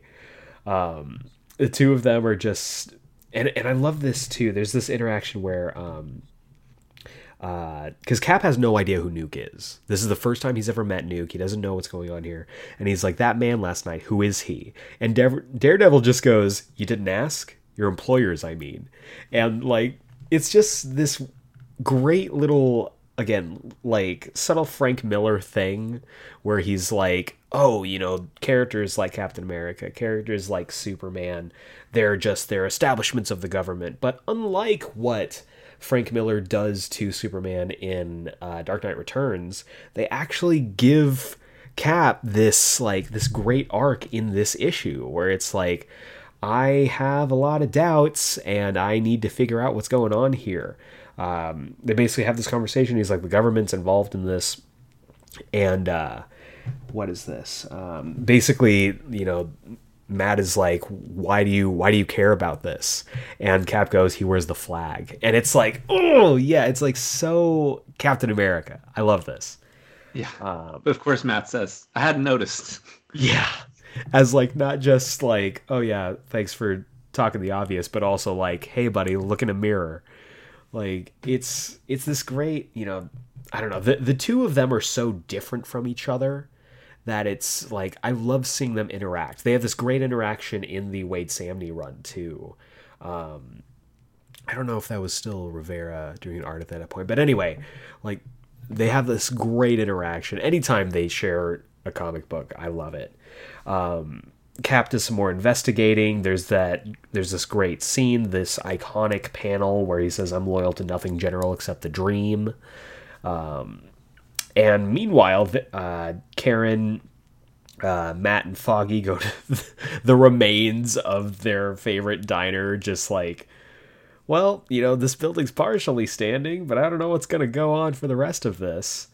Uh, and Cap is making his way systematically through this government building where they are keeping Nuke. And Nuke is being fed these pills. For those of you who are completely unfamiliar with who Nuke is, uh, Nuke is this character who is who was a failed, well, the failed I guess is um, relative, uh, experiment test subject for the super soldier program but he was built off of these uh, these pills so white pills I, I think white pills like even him out red pills make him more angry and then blue pills calm him? I think that's the i think that's the combo. I think that's what it is yeah. So cap does this great like he's trying to like hack this computer and it's like coming really slow to him and it's talk it's this big like Frank Miller narration that he loves doing, where he's just like, you know, the old man stares at the computer screens, and like it's so, it's it's just I love this. But it um, so Nuke breaks free of his chains. He like downs an entire bottle of his red pills. Um, at the same time, uh, Cap like is able to intercept him, and you know Daredevil's dealing with the actual like people in charge of this the uh, the scientists and the uh, crooked politicians and everything. Um, and at the point that Cap is able to, you know, overpower Nuke, there's that attack helicopter again, a different one, but no no less dangerous. And Cap is basically just going up against these guys while he kind of like he's like I'm going to hand Nuke's you know half dead body that's like riddled with bullets over to Daredevil, uh, because he's evidence that there has been like corroboration between the corrupt officials and Kingpin, and we can like bust this thing wide open if we get him. You know, if we get him to like testify and talk about this stuff, and so he's battling this while uh, somehow Daredevil has commandeered. they never show it, but like you just see Daredevil like pulling Nuke's body away, and all of a sudden they're in a cab, and like he's just driving and he's got Nuke in the passenger seat and Nuke passes away in the during the middle of the drive. And it's it's like he's trying to figure out he's like what do I do here? What do I do here?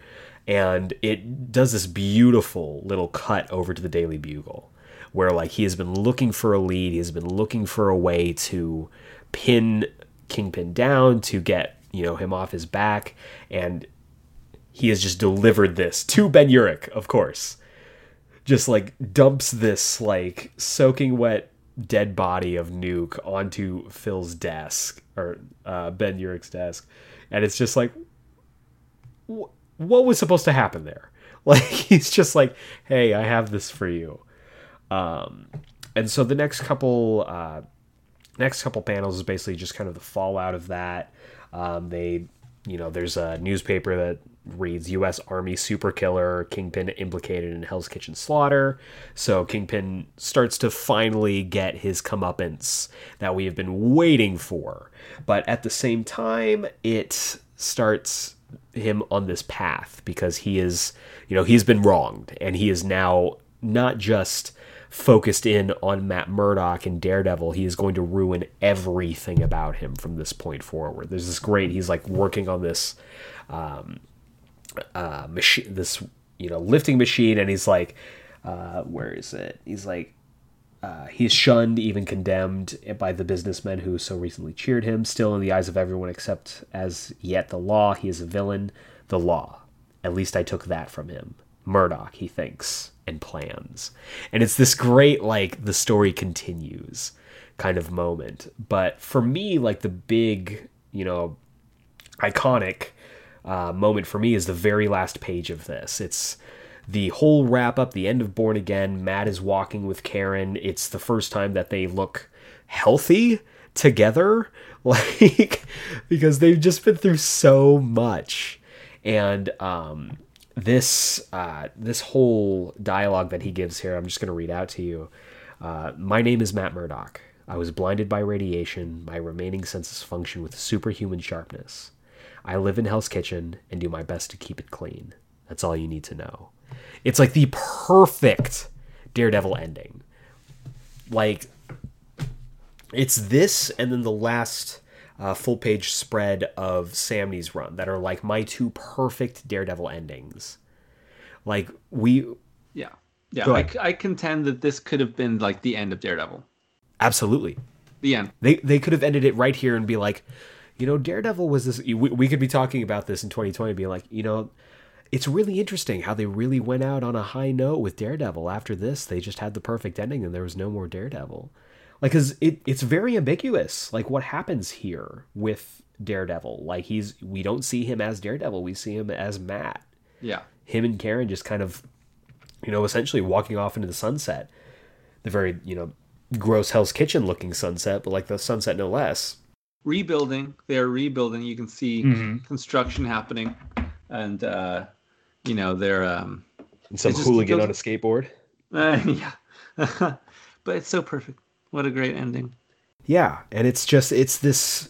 You know, you talked about before, like specific issues, specific lines, kind of distilling the character down to you know their purest form and i feel like this final little blurb that he gives on this page is every like he says at you know at the end he's like that's all you need to know. It's everything you need to know about daredevil in one solitary page.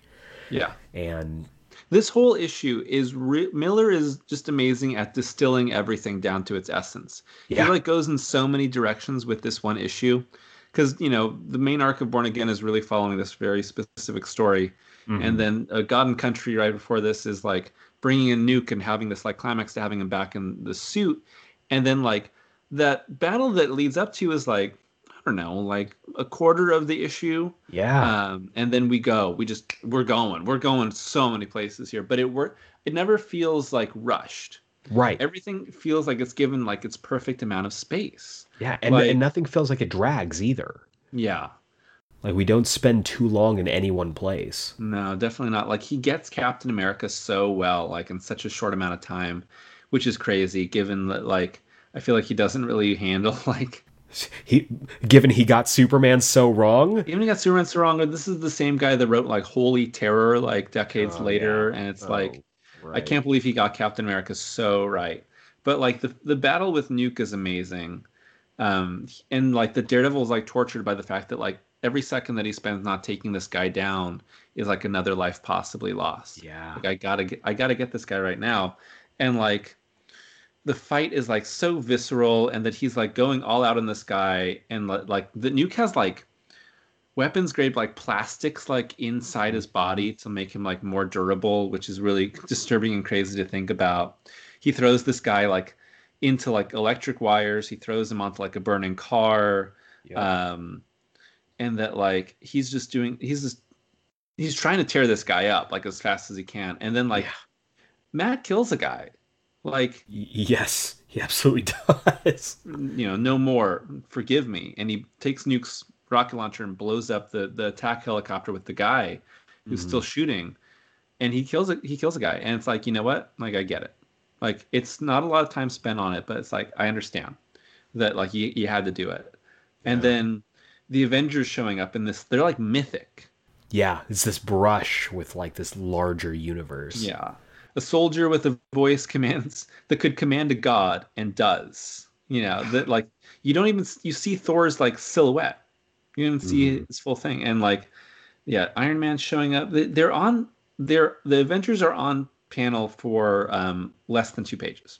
Yeah, you know, it, and like they make this like yeah this mythic larger world. Um, and then you know you switch over and the way that like he describes captain america um the way that you know no man ever breathed like that uh uh it's really interesting the way that he you know just can describe him um you you know the whole like you know little nothing except a dream like you're talking about is like such a perfect distillation there that it's still constantly referenced by people now. Mm-hmm. like in this one panel of captain america in a daredevil story is like so iconic. Written by frank miller of all written people. By, he sets up the whole weapon plus program. Yeah. The whole like the captain america was part of weapon plus.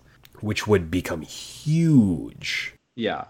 Um that nuke has been used so much in the time since when he's really just this like distillation of like the military industrial complex mm-hmm. um, and is killed off like at the end. The whole the the flag tattoo on the face is really like in the issue before. There's like that panel that just focuses on yeah, the, the flag. So good. Um, that goes down to like his lip. Um, and I love the, how Captain America interacts with other soldiers. Like he's very respectful as he's like knocking them out. the one guy in the elevator is just like, "Yes, Corporal." the way that he hits him, the way that he hits Nuke with his shield is like so like visceral, and, like fast, yeah, efficient, and um, the way that he like knocks out an entire line of soldiers. Yeah. Sir, we can't let you. Oof, I respect that, Lieutenant, and he knocks out like six guys at once in a line yeah. like almost it's it's just that's perfect like comic captain america just like yes sir and knocks him to the side it's so perfect and that and that that final page is really the pers- perfect distillation.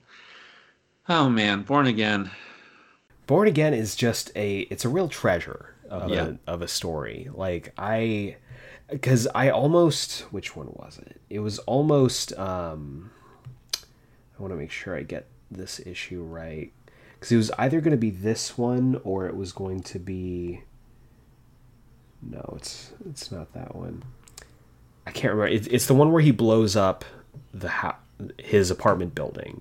Uh, that's apocalypse like, yeah yes. that's the first one. So he's like he shouldn't have signed it. Like that that's another like oh shit. Like i love this. Like it is about to go down. Like yeah, in every issue, like you you talked about, um, you know, the first issue of this story starts off with him sleeping in this really nice bed in his apartment, and then the next issue is him in this like dun- like dingy little like New York studio, and then the la- you know the one after that is him just sleeping in garbage. Like it's so cool. The uh, this is I think this is probably my favorite Mazzucchelli work when it comes to his art. Like he's he's incredible, and like I mean, a lot of people know him from another Frank Miller classic, Year One, but this I think for me just really hits every chord that you would need for you know what what he does best, which is gritty yet incredibly dynamic art. Yes, he it it's it's um his his characters are very clean, um, and only they need you know he increases the detail when he gets into his close-ups.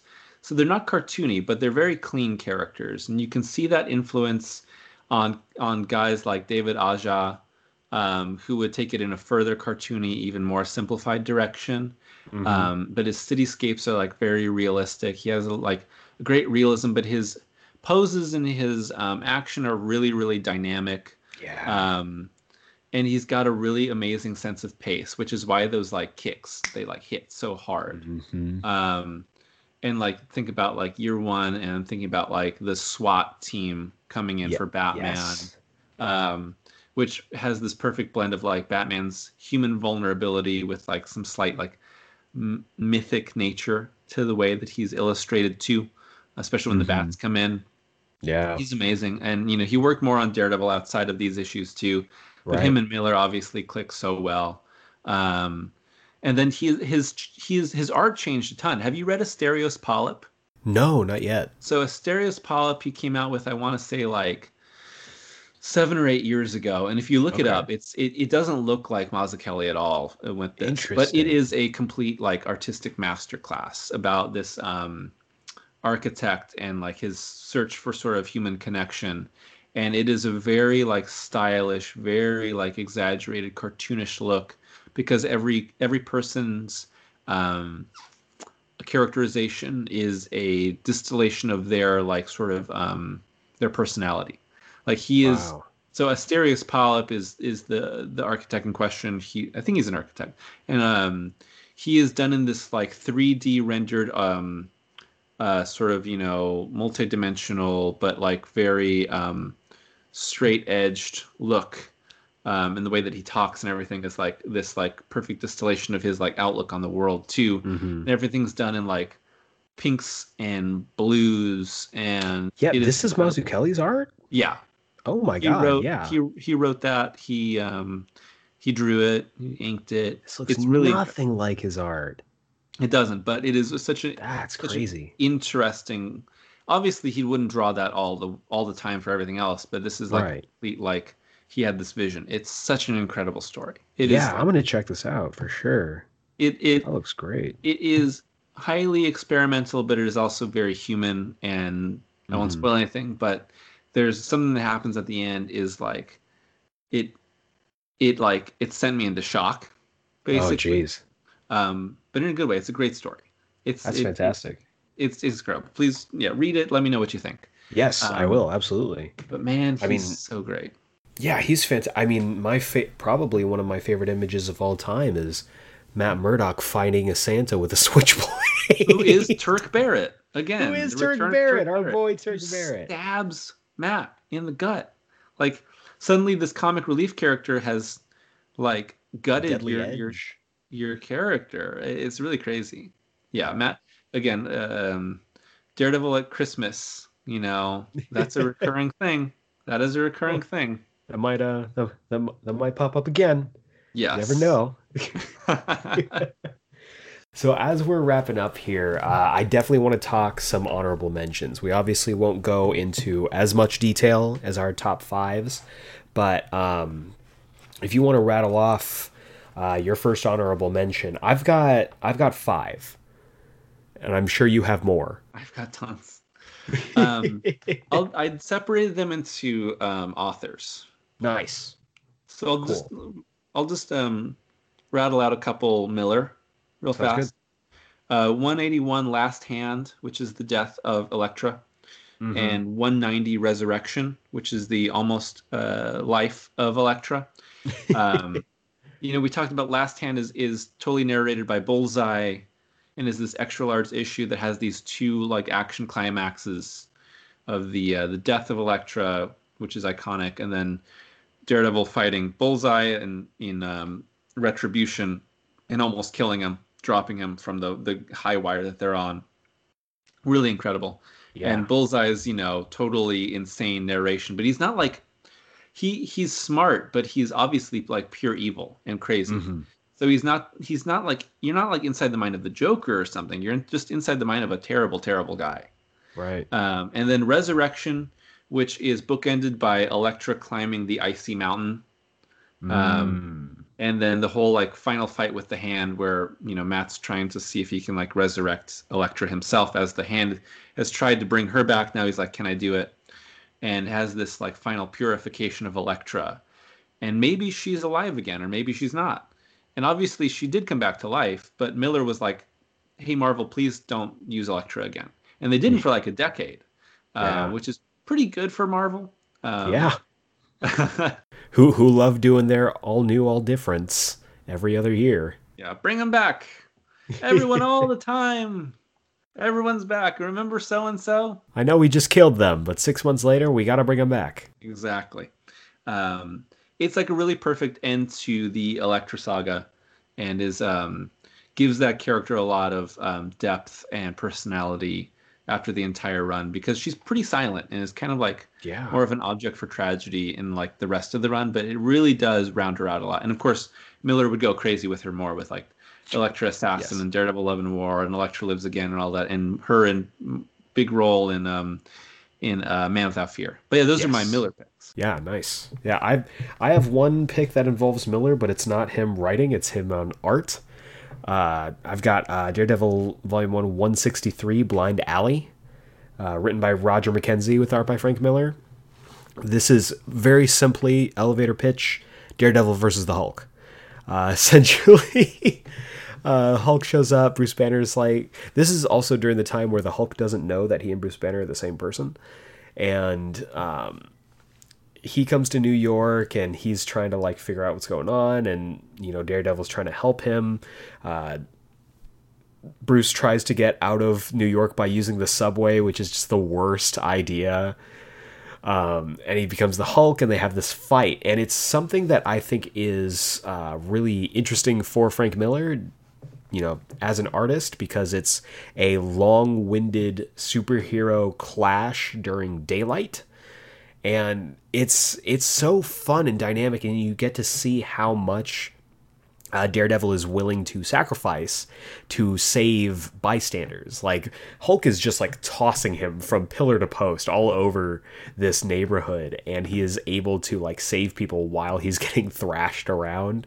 It's such a fun, like nice team up book, and it's a great uh, peek into uh, Daredevil and what his community means to him. So that's that is my one Frank Miller entry on my honorable mentions. That's a great issue. It's very much done in the style of Daredevil versus Namor, which Yes. is like Daredevil. Oh gosh, is that five or fifteen? I forget exactly. Yeah. Something around I, thi- there. I think it's five. okay, which is Daredevil totally out of his out of his depth. Totally.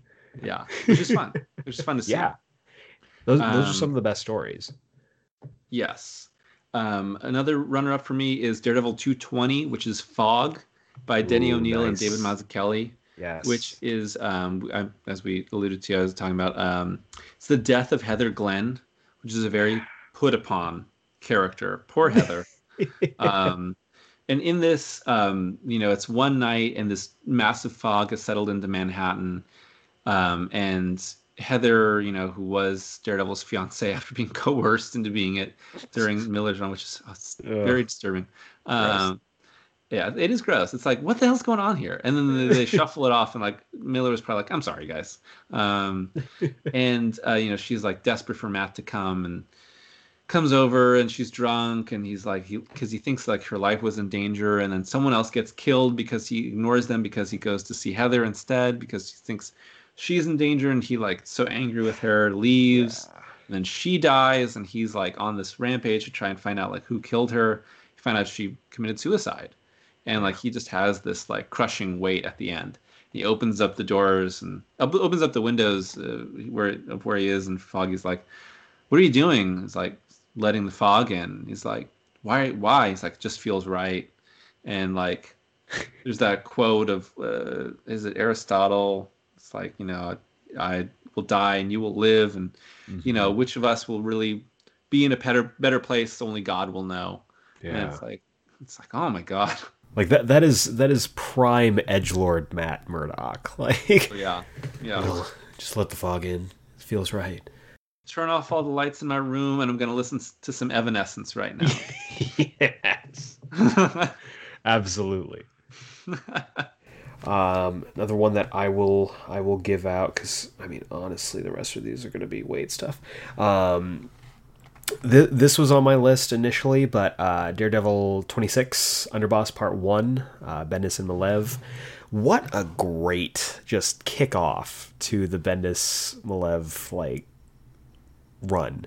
Just um, starts off with the uh, the systematic murder of the kingpin uh, by this new character, Mister Silk, uh, who I just I don't know if he I don't off the top of my head I can't think of him being used uh, after the Bendis run. I mean, rightfully so because Bendis.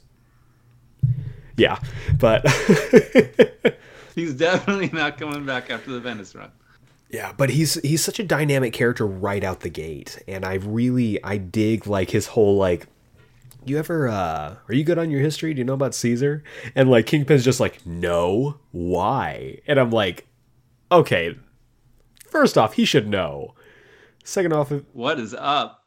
like what what education did you get and how did you miss this clear sign like and all of the people are like stabbing him and stuff so just a great way to kick off the story and then uh, Matt Murdock is giving this great speech, you know, putting on a real show for his trial, and then um, I think it's is it Nitro that like shows up outside of the court, and like The guy that blew up the um, uh, Uh, Star of Stamford? Civil War. Yeah, Star of Civil Yeah. War. Yeah. And this was, I mean, th- this is another classic issue of just like Matt Murdock being a little out of his depth with someone with a metahuman, but he just absolutely tears into the sky, and he just like it's really cool just watching him. Um, it sets the tone for the Bendis run, where it's like we are just going to keep moving, and you are going to have to catch up to us. And but it's not in a way that's like that forces you that pushes you away from the book. It keeps you like rolling with okay what's happening now? Where are these characters? What's going on? So uh, just a great way to kick off that run. Yeah, yeah, for sure. Um, and yeah, it's picking up with um, Kingpin is blind from that mm-hmm. uh, from the Echo um, the Echo story by um, right. David Mack, uh, which renders him even more vulnerable. But then when Kingpin comes back, yes, at the, the first half climax of Bendis's run, he, he he's seeing again because Bendis yeah. was like, okay, we need to I need to shuffle this. I I need to not have this going on anymore. Yeah, like Kingpin needs to see so they can fight. But it, it, he's more vulnerable. He's definitely more vulnerable at the start of that run which leads to uh, Silk's um, coup and uh, the whole. Because yeah, taking Kingpin out for that run, and which also leads through most of Brubaker's run, is like really effective. Absolutely. The, um, the whole power structure of, of, Hell's Kitchen is suddenly thrown into to disarray, yeah. which leads to some very interesting developments. For sure, and then also I have um, oh, what is the? Let me pull up. I didn't write that one down, but it's basically uh, the end of Bendis's run with the character. Mm-hmm. Um, uh, Murdock Papers. Yes, Murdock Papers Part Three. I want to say it's 81 slash 461 whatever it is but it's the conclusion of the murdock papers basically kingpin's like hey fbi i want all of my stuff just purged and i will give you un- unrefutable proof that Matt Murdock is Daredevil, and like this entire time, like he's enlisted the help of um, of Black Widow and Elektra to like get him off and get him you know out of this situation. The uh, issue starts off with like the trial and this great little fake out where he just busts out of there and like goes on this like extended sequence which when you're reading it for the first time you're like is this really where they're going with this? Um including this incredible bullseye just again like right. how the reverence that Bendis seems to have for Bullseye as a character is really impressive and it's on display here as well. And just like the big twist at the end the fake out where it's just like okay now we now we are going to show you what's going to happen next in this Brubaker run that's coming um, and i love the uh, the twist with uh, fisk and the fbi as well at the end it's just it's so perfect yeah which sets up an honorable mention for me which is I don't know if I have a specific issue, but the whole Devil in Cell Block D mm. opening arc from Brubaker, and I really like all of Brubaker's run a lot. It's been a little while since I've read it. I Same. need to reread it. Um, I don't know if I'm going to get to a video on him or not this season. Uh, it just depends on how other topics shake out. But that opening arc is amazing. You know, Daredevil in prison, surrounded by his worst enemies, and then the Punisher turning himself in to like bust him out. He was like, things literally just worse. so he can have an excuse to get in there and just yeah. wreak he, like, havoc. These like the surrenders, and it's just like, it's that's such a great story. Um, it's again like for a character that's been in comics for you know decades, like that's like a fresh story. Like for Daredevil sure. behind bars and like put in in that situation, trying to still not like prove himself to be Daredevil because there's still this like doubt. You know, there's you know, um, it's it's crazy, and and that Daredevil that Brubaker Daredevil run really goes places too, um, and it gets darker, and there's some stuff that happens that, again, like Brubaker trying to like work with what he's been the hand he's been dealt by Bendis. Yeah. Um, leads to some interesting stuff. Um, poor Mila. That's all I have to say. Oh, Mila. Oh um, man. But yeah, but um, I also really like uh, to shout out like Decalogue uh, from Bendis's run. I think is really mm. interesting. Mm-hmm. Um, that gets really weird at the end. Yeah, really weird. but but the whole like the Daredevil support group with all their stories of their interactions with Daredevil, yeah.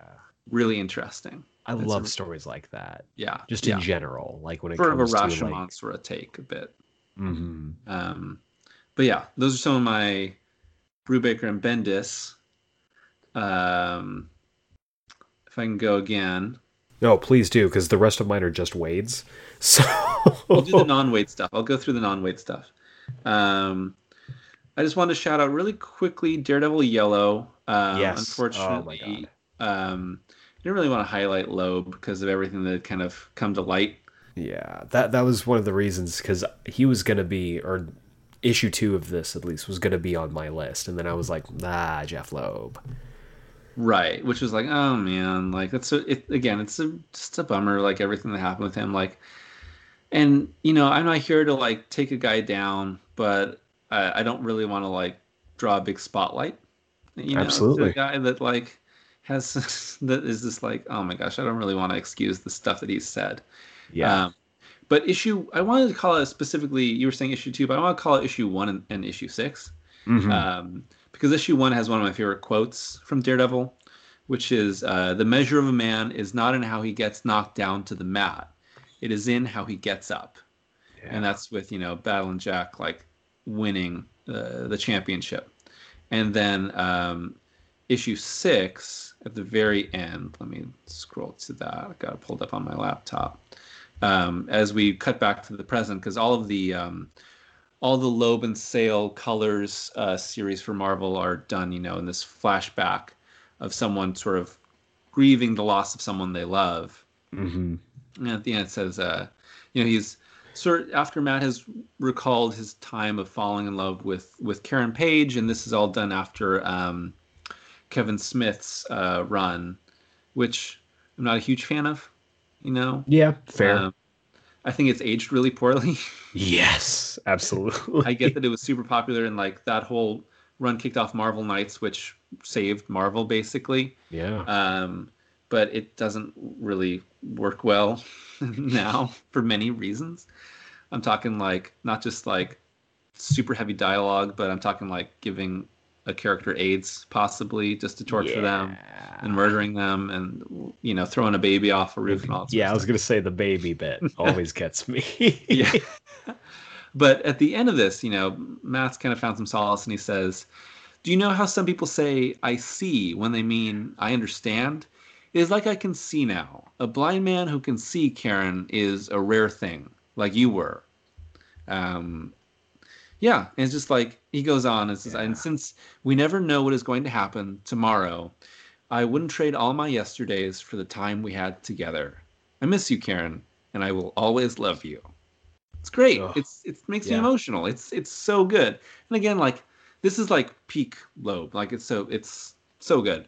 But just wanted to shout that out. You, you know, sure. because it's a you know even with everything that came to light with the way he was rather racist statements that he made. Really unfortunate. I, it's a real bummer. And I really hate that, especially given someone in power that like is in charge of like, you know. Absolutely. Like as like, you know, f- hearing about all the like stuff that he did, like as an Asian American, I was like, my blood was boiling, and I was like, oh, I'm just oh, and it's it's frustrating because there are so many things I love that he's created, and it's like yeah. There is that argument of like disassociating the creator from the creation, but it's like for me it's it, it's a for me and a lot of people I'm sure it's it's a very rough gray area that's hard to navigate.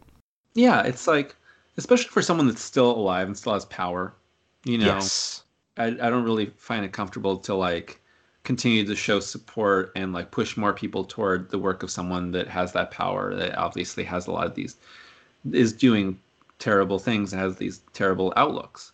So absolutely, yeah. um, but Yellow is still great, um, especially yeah, like those absolutely issues. Is. Um, and then I wanted to shout out several Ann Nocenti issues. Yes, please do. So 263, uh, in bitterness not far from death, is absolute insanity. This is the Inferno crossover uh, okay. with X Men, where demons have taken over New York, and Matt fights a, a demon train. Yeah. You know, he's been beat to hell by um by Typhoid Mary, and then now the demons have taken over New York, and they're they possess people and they possess objects, mm-hmm. and he fights. um oh God, let me find it. He fights a train that's been possessed by a demon, and it has all these people in it, and it's going to take them down to hell. And so yeah, the the art on this is stunning. Like this is great John Romita Jr. art. It's really wild it's fire and hell everywhere. and and well, the first time I read it, I was like, "What the hell just happened?"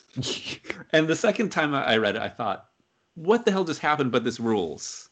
Um, so he fights this giant demon train, and like summons a godlike billy club to destroy it. So the red man's club grows bigger, and he remembers something else Stick told him about getting bigger, bigger than oneself, not God, but like God. Trust it, take aim, and it will find its way. And he destroys the demon train saves all these souls. But then, like, Karen's run away because she's found out about Typhoid Mary. She runs out of Daredevil comics for for the next like thirty years. Yeah, literally runs out of the book. And you're like, did she get taken to hell? Did she get like hooked on drugs again? Like, did she get like eaten by demons? I have no idea. Everyone in this freaking comic runs out of the comic and they're never seen from again, and you don't know what the hell happened. Typhoid Mary, like at the end of this arc, like is suddenly like flirting with demons and might be a demon, and you don't know what happens, and she she's gone.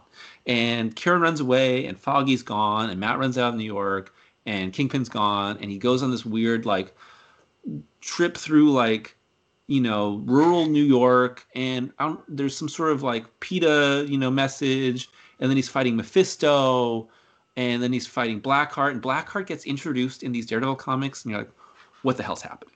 and suddenly like the that that's over and then he's fighting ultron and i don't know what the hell's going on and and it's really weird but i like it a lot um, um, but i also want to shout out 266 which is a beer with the devil which is another mm. christmas issue which is matt goes to a bar to drink his sorrows away while in the aftermath of inferno and he's still kind of bandaged up and he is tempted by a mephisto who appears yes. to him as an attractive woman and he makes out with the devil. Like I mean, Matt he did Murdock, he did appear to Matt Murdock's one weakness. Women. Yes. yeah, that's true. And like uh, this was inspired by an actual Christmas that Nocenti spent in New York, where she there was no one w- around that she knew, and no family, no friends, so she spent it at the local dive bar and um, it's really good, but it's really weird again. And Mephisto like unveils himself and is like, kind of like makes it his commitment to like destroy this good man. Um, yeah. Although even that's not that good, like in this run. Like right. he cheats on Karen with Typhoid Mary, and it's generally kind of a bad dude. But yeah, it's very interesting. It's also sure. weird. And then another Nocenti is 276, which is the Hundred Heads of Ultron, which is the the uh, acts of uh, is it acts of vengeance the acts of vengeance crossover where Doctor Doom repairs an Ultron and sends him after Daredevil, um, and the in, a few Inhumans also mm-hmm. come around, and it's this glitchy like like incomplete Ultron that Matt beheads with a stick. and there's like a hundred other heads on this mound, and he's fighting it. And, and again, you're like, what the hell is happening in this comic? But it, it's kind of great. Um, and that's so much of Nocenti's run. I don't know. Yeah, and and I mean the Daredevil Doctor Doom feud is so nonsensical, but I love every single bit of like whenever they happen to see each other and they're like, "Oh, I hate I, I hate you so much." Yeah, like, it's so it's so strange, very strange. And I couldn't bring any to I like those Nocenti issues and there's a lot of great stuff in it and there's a lot of bad stuff in it, but it's a really compelling, interesting, unique run. Yeah but I couldn't bring myself to put any of them in the top five because I'm like, so much of this is like flawed, but in an hmm. interesting mm. way that it's just like interesting stuff. You know, yeah. if you've read like the big runs, you should go and read Nocenti's run. Absolutely. Yeah. It's still being collected in these epic editions, not done yet. So you you know, but you can find a lot online, but it's very mm. strange. Um, let's is. talk let's talk about Waid. Okay, I've got so I've got three. Got three out of my five are all Waid's. Um, first one, I think we can both agree on uh, Daredevil number seven. Yes. Untitled, uh, Waid and Rivera. This is the one that won the Eisner. This is basically um, Daredevil is on a field trip with these blind kids during a snowstorm. The bus crashes and they have to make their way back to civilization. Is the blind leading the blind? And it is so simple and so like just on paper it sounds so dumb but it is so compelling watching matt trying to manage these kids like it is it, it's just wonderful there's a real like we've always talked about i mean daredevil in himself just as a character all of his stories regardless of the creator is a story about the triumph of the human spirit and really just distilled down to that is this issue. Like Daredevil is trying to like wrangle these kids this entire time. One kid like shoves a kid, and he's like, "I didn't shove him." and like at the end, like Daredevil just collapses because he is injured. He's bleeding out into the snow. He collapsed from exhaustion, and the kids like realize like, "Oh, like we need to come together." As he's been like saying this whole time, and they do, and they end up getting him you know, to safety so that they can all survive. And it's just a wonderful story. It's really simple. The art is beautiful. The the writing is just just really um, what is the word efficient efficient writing that is that never overstays its welcome is just a wonderful issue ah oh, so perfect ah oh. and uh, i was thinking about the line he's trying to encourage them you know to run to get through the yeah. snow he says uh, because when you reach out when you extend when you extend yourself for other people, that's when you're without fear. And he's he's turning he's changing to his Daredevil costume. Yeah, because the kids can't see him.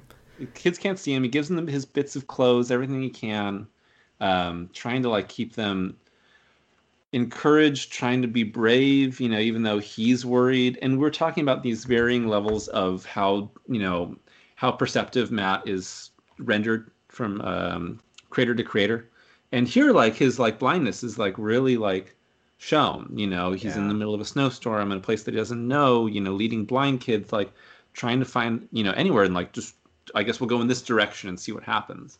Like it's great. And it's um it's just tense enough but it's it's right. very inspiring. And it's also the first appearance of kirsten. Yes. Um with the flashback to the uh the i'm not daredevil party. Yes you know? the i'm not daredevil party. This this has the iconic "I'm not Daredevil" red sweatshirt that uh, at at at some point we shall both own. Um, it's just it's it's one of those things that again this is during the time when Matt is like. Is he Daredevil? Is he not Daredevil? We're all just gonna wink and nod at each other until someone go until someone you know gives up the ghost, and it's like it's so fun. Once again, like waid just knows how to tell a compelling as hell Daredevil story without having to bog it down with super heavy darkness. Yeah, absolutely. Um, do you want me to name one of my Waids? Go ahead, please. Uh, mine is uh, Daredevil uh, 27, which okay. we talked about, which is the fight against Bullseye. Yes. Um, you know, it's this climax of the sort of running thread of the first two years of Daredevil, and um, you know you've got Matt versus uh, Lady Bullseye and Ikari, and Bullseye is in this you know Iron Maiden looking sort of like casket thing to keep him alive, and um, it's just really satisfying. Like yeah. they really know how to like pull off a satisfying climax to their their their arcs, and to indulge in like the action Mm-hmm. And um, this is with Samnee, and yeah, I'm trying. I didn't reread it specifically for this, but I just wanted to shout that out because, you know, it was such a satisfying run to read along with as it was coming out, um, because no matter like where it went, you felt like you were going to have a good time and you were going to really be able to trust these creators with where they were going.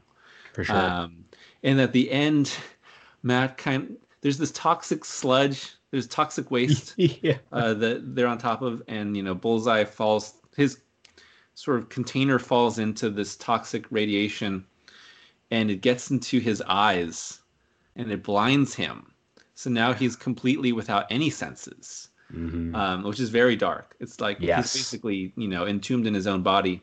You sort of there's a question of like, did you let that happen? Like, mm-hmm did Daredevil like just wait a second longer to let that happen to him? Yeah. And maybe he did. And can you blame him? Yeah, maybe yeah. he deserved it. Yeah. Very it's a very interesting way to close that out. And and Bullseye uh, doesn't come back for the rest of Waid's run. He's he's gone.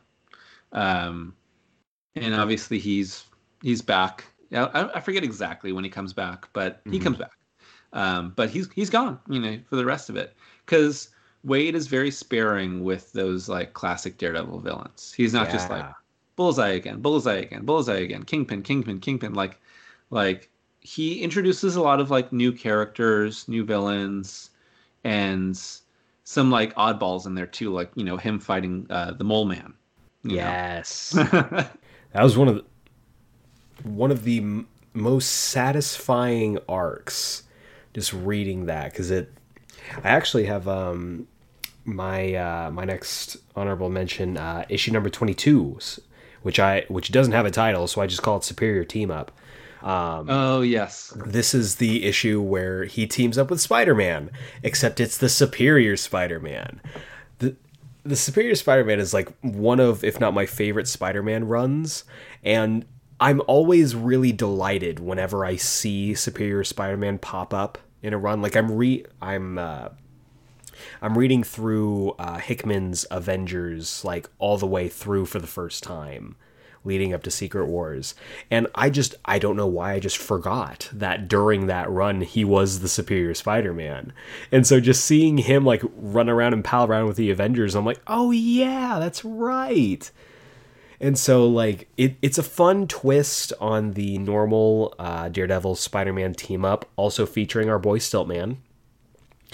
And it ends with this wonderful cliffhanger where uh, Foggy like is saying like like the entire issue he's like trying to get Matt's attention. He's like calling him and stuff. And at the end like they're having this conversation. He's like I, I need to like I need to tell you I've, I, I've like I got some tests and Matt's like what are you talking about? He's like it's cancer. And then it just like cuts and that's the end of the issue. Yeah. Kind of hit, hits like a sledgehammer right there. Yes. Yeah, just a lot of fun with Stiltman. Which you're always going to have fun with Stiltman. Always, always, unless you're the denizens of Hell's Kitchen during uh, Chip Zdarsky's run, then he is absolutely terrifying. Yeah. I was also thinking about the uh, Miller issue Stilts, where Turk Barrett gets the Stiltman costume, yes. which is pretty great. Um, my uh, final, I'm not sure if you have any more. I have I have one more Waid. Okay, mine is the final issue. Same. Okay, which is uh, Daredevil volume.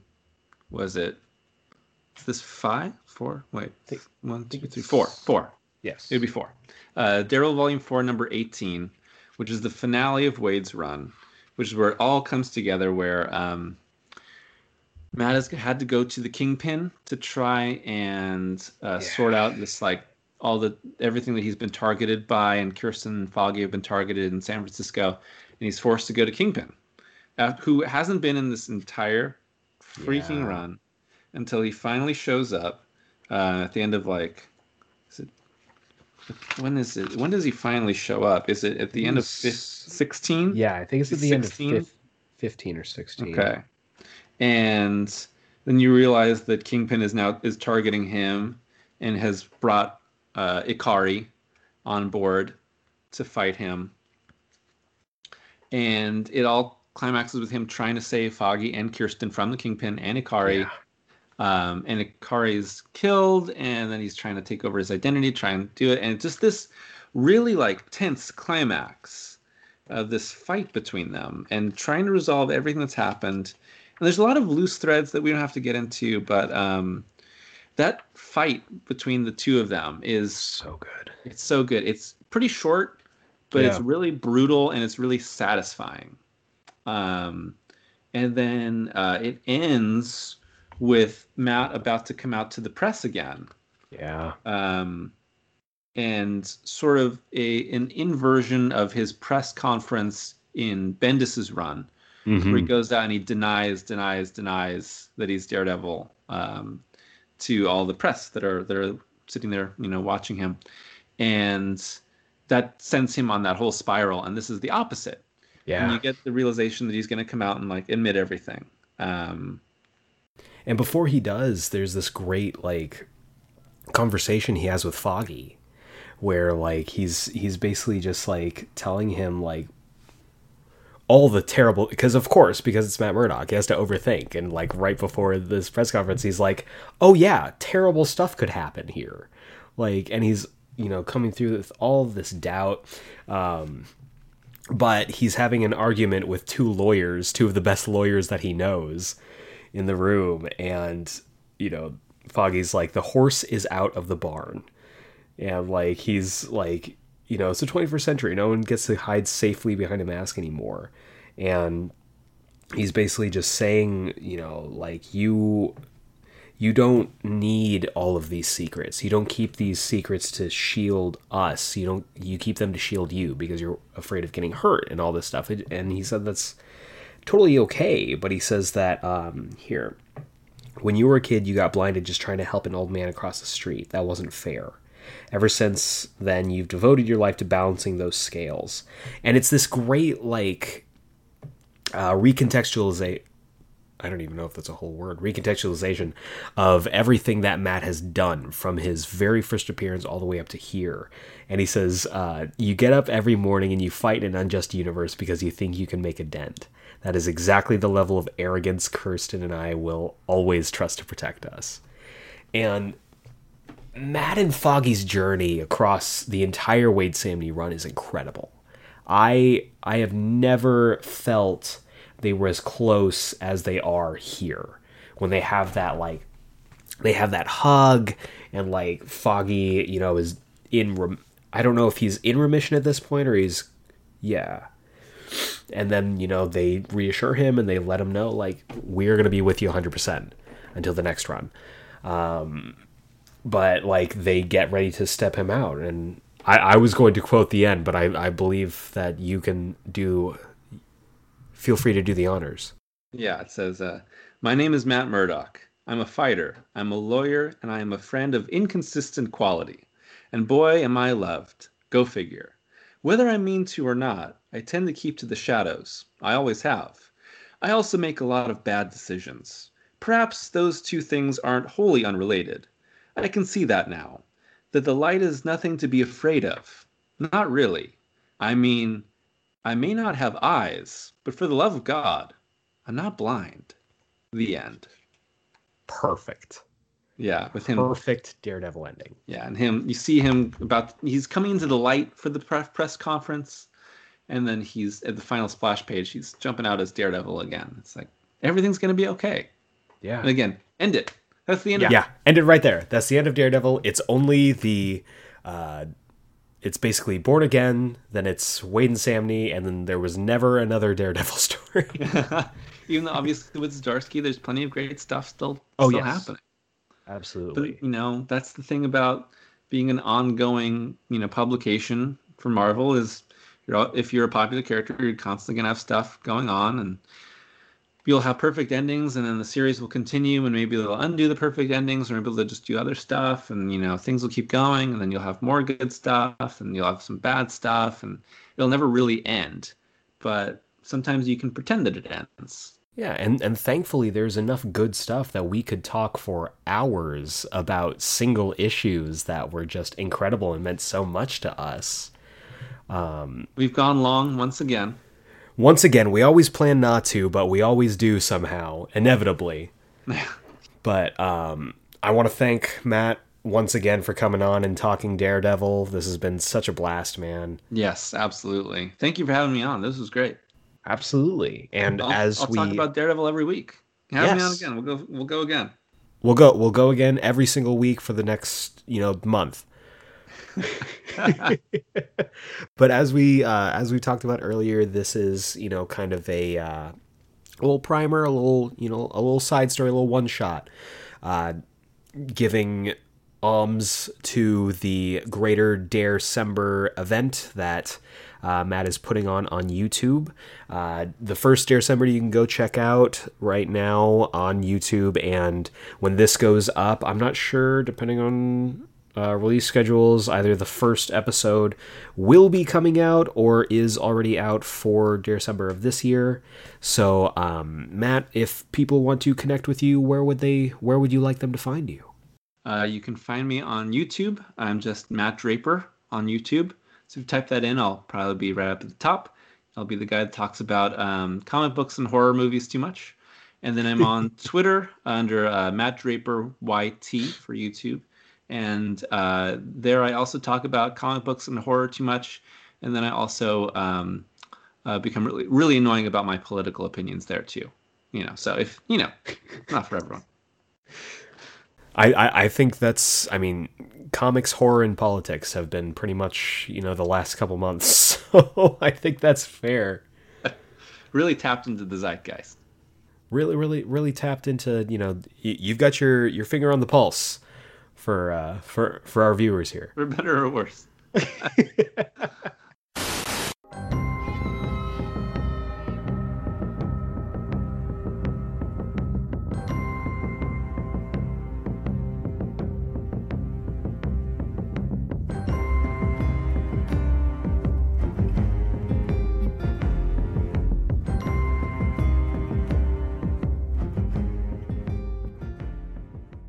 It is now time for the weekly review. This is the segment of our show where I review something weekly. And right now we are reviewing episode number six of season two of The Mandalorian entitled Chapter 14 The Tragedy. And I think this is my favorite episode now. Um, honestly, like, it's so weird because there was. Um, such a huge push for last week's episode, The Jedi, as like the greatest episode of the show.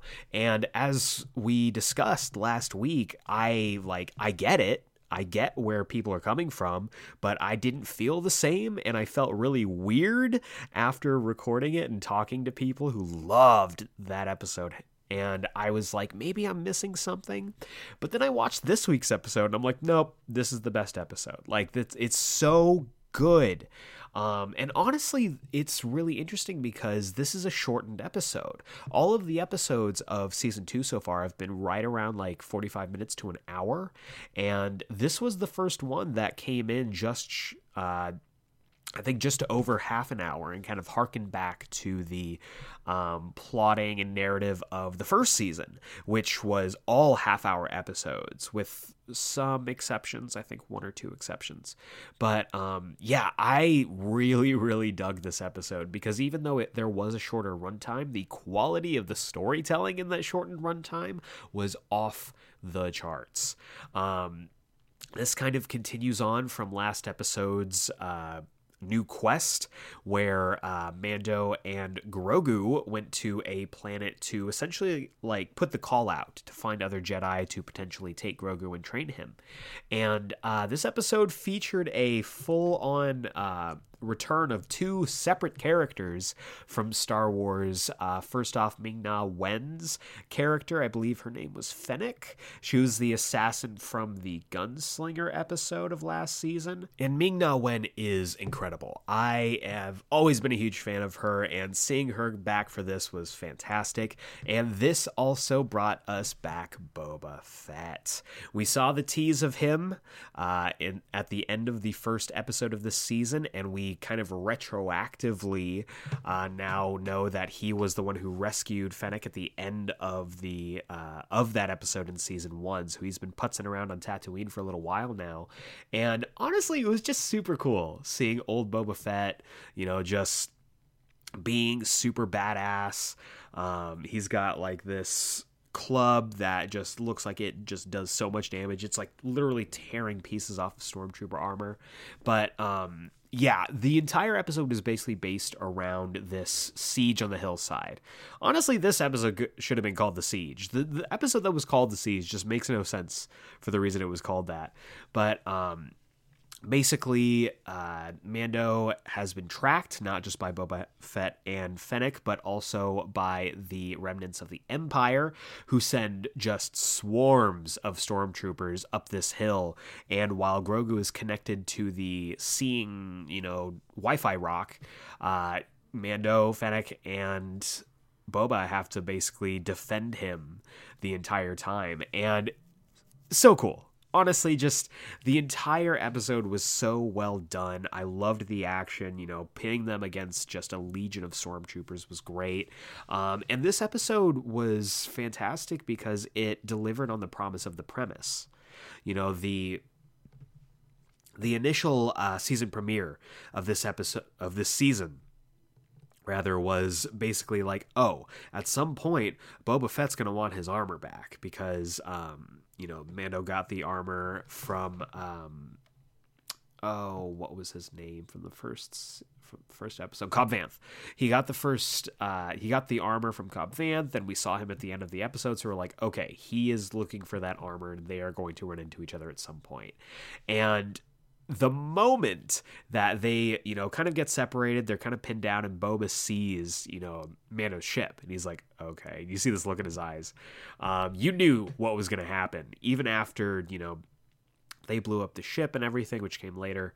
Uh, but just Temuera Morrison just stepping out with the Boba Fett armor was just incredible. I loved every second of that. Just the badass shot of him just standing there. And you know, he's aged, he's a little heavier, you know, than Boba Fett was in the original trilogy, but just, oh my god, so well done. The hypest moment for me this entire season. Like I said, I enjoyed Ahsoka from last episode, but Boba Fett getting his armor back was just, oh, so great. Um, but even after running off the uh, stormtroopers, we got to see dark troopers. I got all kinds of like just um, Vietnam flashbacks from fighting similar characters or similar enemies in uh, Jedi Fallen Order. I'm like, oh, they are uh, they're they're screwed here, and the Dark Troopers do end up uh, abducting Grogu while also blowing up the Razor's Crest, and I'm gonna say. Um, I found out the same day that I watched this episode that my car. I, I talked about it a little bit uh, at the end of last week's episode. I was in a car accident on Thanksgiving, and I had just found out uh, just prior to watching the episode that my car was totaled and it was like unsalvageable. So that hit me really hard.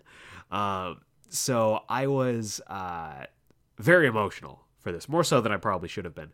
But so they blow up his ship, they scoop up Grogu, uh, the Empire has possession of him now, and now it's time to build a team, uh, which seems like it's going to be essentially like greatest hits from season one of characters that people liked. We saw that the first person he's going to try and recruit is Bill Burr. Um, so that's exciting. And uh, I loved the um, the justification that they gave for Boba Fett and Fennec, like sticking around to help out Mando. Uh, that he basically said, you know, in return for my armor, I promise you, you know, safe passage of you and your companion. And he's like, well, you have your armor, you know, you can go. And he's like, no, I promised you that for my armor, it would be safe passage for you and your companion. And until he's safe, I'm indebted to you. So I just the honor, the honor among thieves there was just fantastic. I really, really dug that. Um, and honestly, this episode was probably the most like season one. Um, it had that kind of feel, that grounded, um, more uh, intimate feel than like last week's episode where they re- or really I mean I guess this entire season where they've been just kind of going for bombast and big spectacle. So I really dug this episode. I cannot wait for the final two. Uh, sounds like we're gonna get a heist, possibly more Jedi. I don't know what the hell is gonna happen, but I cannot wait to see next week's episode. So tune in next week for that. We'll be heading into the um, pretty much the uh, the home stretch for this season. It, it goes so quickly. Um, but I've been enjoying the ride so far, so I cannot wait to check that episode out and talk about it with all of you. But for now, we're going to roll right on into this week's Comics Countdown. Welcome back to this week's Comics Countdown. This is the segment of our show where I talk about the comics that I think you should be picking up this week. Whether it's at your local comic book shop, on Comixology, or however you get your comics, these are the ones I think you should definitely take a look at. But before we get into this week's books, we got to take a look back at last week's books with the Geek Explain pick of the week of last week. And there were a lot of contenders last week. Um, I think that's obvious just with how many books came out, and they were all heavy hitters. Um, just so much good comics last week, boys and girls. Um, and honestly, there was one book that I kept like coming back to every time that I was reading a new issue. Um, and it's not the book that I thought it was going to be because I you know, I talked about it last week. It's a big bombastic event. Um, I thought for sure King in Black number one was going to be the book, but every single book that I read in my stack, I kept coming back to this one book. And the pick ended up being funny enough, and I didn't even mean to do this Daredevil number 25, written by Chip Zdarsky, art by Marco Checchetto. Just such a good freaking book, guys. Like I I talked about how I was a little disappointed by the week before with uh, Daredevil number 24. It was probably the weakest uh, Zdarsky Daredevil book that I had read so far, but this one came back swinging with a with a, a few great character moments and a awesome paradigm shift for not just the character but his supporting cast. Um, just a great way to take this character who has been through so much and kind of shift focus of him and really kind of set you up for where the character is going from here forward. Just a great book all around. I cannot stress enough how good this Zdarsky Daredevil run is. It's so freaking great. Um, but that was last week's book. Let's talk about this week's. We've got one, two, three, four, five, six books for you this week, so not quite as much as last week, but uh, we've got some gems in here for sure So we're going to kick things off with Tales from the Dark Multiverse Flashpoint. This is written and uh, illustrated by Bryan Hitch, and uh, this is pretty much, as we know, the Tales from Dark Multiverse series. But I was really interested in this one when they announced it because there were so many different directions that Flashpoint can go. Um, Flashpoint, I, I think, is, even though it is a fantastic story, it is one of the most overhyped comic stories of all time. Um, so I'm interested to see how they would twist and turn that. So let's go ahead and dive into the synopsis here. Spinning out of the events of a world where a single choice by the Flash affected the entire DC universe. Find out what would have happened if Barry Allen had not put things right. In a world where the Flashpoint reality was never undone, where Thomas Wayne still haunts Gotham City as the Batman, and the Amazonian and Atlantean armies still prepare for war. Will the Reverse Flash embrace this darker, deadlier world and finally eclipse Barry Allen's legacy? So, yeah, I'm really interested in this. I think the world of Flashpoint is so much more interesting than people like kind of boil it down to because when people think flashpoint they're like ah oh, flashpoint batman and that's like all it is and as good as that is like the world of flashpoint was so the reason that that book worked so well is because the world around that character was so um, interesting. And so I'm interested to see what they do with this and how they work in Eobard Thawne into the story. So this might be one of my most anticipated Tales of the Dark Multiverse books for sure. Next up, we have Marauders number 16, written by Gerry Duggan uh, with art by Stefano Caselli. Uh, I still haven't caught up on Ten of Swords. I know I need to. I really need to because if I'm gonna understand anything going forward, I need to catch up on that. So I will get caught up. But um, I side note, I love this cover. I just I really do. Um, Kate and Emma just absolutely bodying Sebastian Shaw. Just it looks fantastic.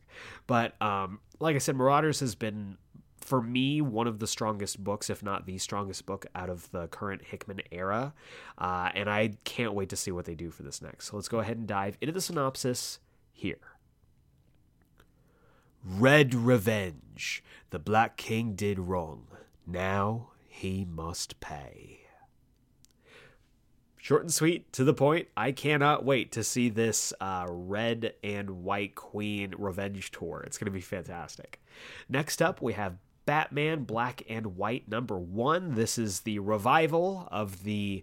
Um, of the iconic uh, anthology series. This has a bunch of creators on it. I'm just gonna I'm gonna forego listing the creators on here because the synopsis it looks like has all the creators and the stories that they're involved in. So let's just go ahead and dive into the synopsis here.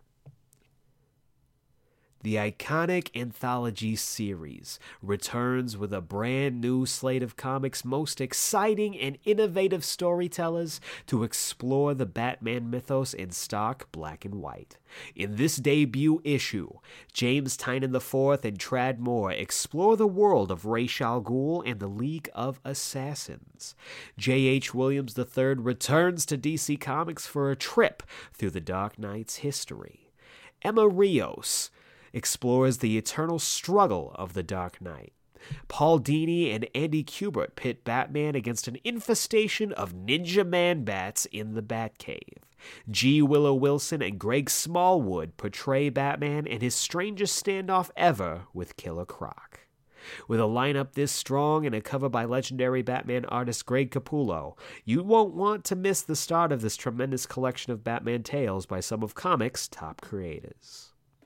So yeah, uh, that's an all-star lineup. I'm especially interested in the G. Willow Wilson and Greg Smallwood team. Um, I just I I like stuff like this. I enjoy anthology books. And I know they're a gimmick, and I know that Batman Black and White has been done before, but I'm I like this series, and I'm hoping that this lives up to the previous incarnation. Next up, we have Strange Academy number six, written by Skottie Young with art by Humberto Ramos. I I really enjoy this book. It's one of my favorite Marvel books that's going right now, um, and I think that says something because Marvel is doing really well with its books in general. Um, so I I've been enjoying this. It's a fun story that took a sharp left turn uh, last issue, so I cannot wait to see what they do with this next. So let's go ahead and dive into the synopsis here. Battle in the Bayou. What happens when the students of Strange Academy face the ancient evil order called the Hollow in the swamps of New Orleans? Nothing good, that's for sure. The students have stepped too far out of their element. Now, what price must they pay? So I like stories like this where you take, you know, young up and coming characters and throw them into a situation that they are woefully ill equipped for. So I'm really excited to pick this book up. It's been a fantastic series and I can't wait to see what they do next. Next up, we have American Vampire 1976, number three. This is written by Scott Snyder with art by uh, Rafael Albuquerque it's good. It's really, really, really good. This is the culmination of the whole series, of the whole American Vampire series. So if you have read the entire series and you are um, picking up on all of the little beats here and there throughout the last two issues, um, I think there's going to be, you know, I think that's going to kind of be the uh, status quo for the rest of this uh, mini series. I really enjoy American Vampire. I'm excited to see where they're going. So let's dive into the synopsis here. Two subterranean showdowns escalate. Thousands of miles apart, rogue American vampires and the last remnants of the VMS chase the only known leads against the beast's looming plans for world domination. As Skinner's crew fight for their lives aboard the runway Freedom train in the tongue infested tunnels of the Southwest, Cal and Travis scavenge the tracks below Times Square for traces of the beast's terrifying challenger. But when they get too close to the monster for comfort, they're blindsided by the mother of all unexpected twists. So I do like how they've got like the main cast kind of separated, having uh, Cal and Travis. Like I said last time I covered this book, I love the combination of Cal and Travis. It's such a great combo that I'm surprised that they had never done before, and it's working so well here. And having basically our main crew going you know up against basically doing a greatest hits throughout the uh, throughout the series is so fun and i can't wait to pick this book up. But the big book of the week for me the book i think you should absolutely be picking up is dark nights death metal the last stories of the dc universe number one. Um, i know it's another death metal uh, tie-in but just look at this cover, guys. Like it's got our original Titans. It's got them front and center on on the cover. I'm really excited for this. Uh, this is written by Scott Snyder, Gail Simone, Jeff Lemire, Mark Waid, Joshua Williamson, James Tynion IV, Cecil Castellucci, Christopher Sebela, Mariko Tamaki, with art by Francis Manapul. Like that is a winning combination. You can't not like it's so good. So, um, we're almost there. We're almost to the end of Death Metal. We're almost here to Future State. It's just a few weeks away. Let's go ahead and dive into the synopsis here. The last stories of the DC Universe. The last battle against the Batman Who Laughs is at hand. The final fight for everything in the universe. And while the night is usually darkest just before the dawn, what would be the last thing you'd do if you weren't sure the dawn would ever arrive? Join our heroes in their waning hours as we show their journeys through what could be their final moments. Heroes that have fought a million times before, but are keenly aware this could be their endgame. These are the stolen moments detailing the last stories of the DC Universe. So yeah, this is kind of like a stopgap. This is a night before, you know, everything changes. This is probably the last like big like this is how the world is before everything happens. Um yeah, this is a giant sized death metal tie-in and i'm excited for it. I know that death metal has been you know hit or miss mostly miss for people uh, myself included but i am really looking forward to this book in particular. All of the tie-ins that are coming up i'm actually really excited about and this kicks off that whole uh, series. So that does it for this week's comics countdown. To recap we have tales from the dark multiverse flashpoint marauders number 16 batman black and white number 1 strange academy number 6 american Vampire 1976 number 3, and Dark Nights Death Metal The Last Stories of the DC Universe. And that is going to bring us to the wrap up. If this is your first time joining us on the Geek Explained podcast and you like what we do here, please feel free to subscribe on the podcasting platform of your choice. Subscriptions really do help us out. Uh, just kind of raises our stock in the podcasting sphere and the podcasting stratosphere and gets us into the orbit of listeners just like you. Also, you can follow us on Instagram and Twitter at Geek Explained Pod. That's at Geek Explained P P-O-D. So feel free to follow us if you want to keep up to date on all the happenings of the podcast. I do polls, I communicate with you guys. I also talk about different collaborations that we do, like the uh, Praise Patrol collab that we did with uh, several other YouTubers on YouTube. You can check that out. Uh, just go on YouTube, type in Praise Patrol. Everyone on there is awesome. It was put together by Cole from Critical Rants, who is amazing. Um, also, uh, feel free to give us a rating and review. Definitely helps out the podcast. Just again, gets our stock raised even more and helps. Uh, any kind of uh, feedback is welcome. This is a podcast by a geek for geeks. So I love getting to talk to you guys. I love getting to. Um, just discuss all the things that we talk about both on the podcast and in the greater uh, pop culture world. And if you give us a five star rating and review on Apple Podcasts, iTunes, whatever you want to call it, I will read your review right here on the podcast. You can write whatever you want. You give me that five star rating and review, I will read it here. And you can join the likes of Seafire ND, Josh from Panels to Pixels, and Matt Draper. So hats off to them for their ratings and reviews.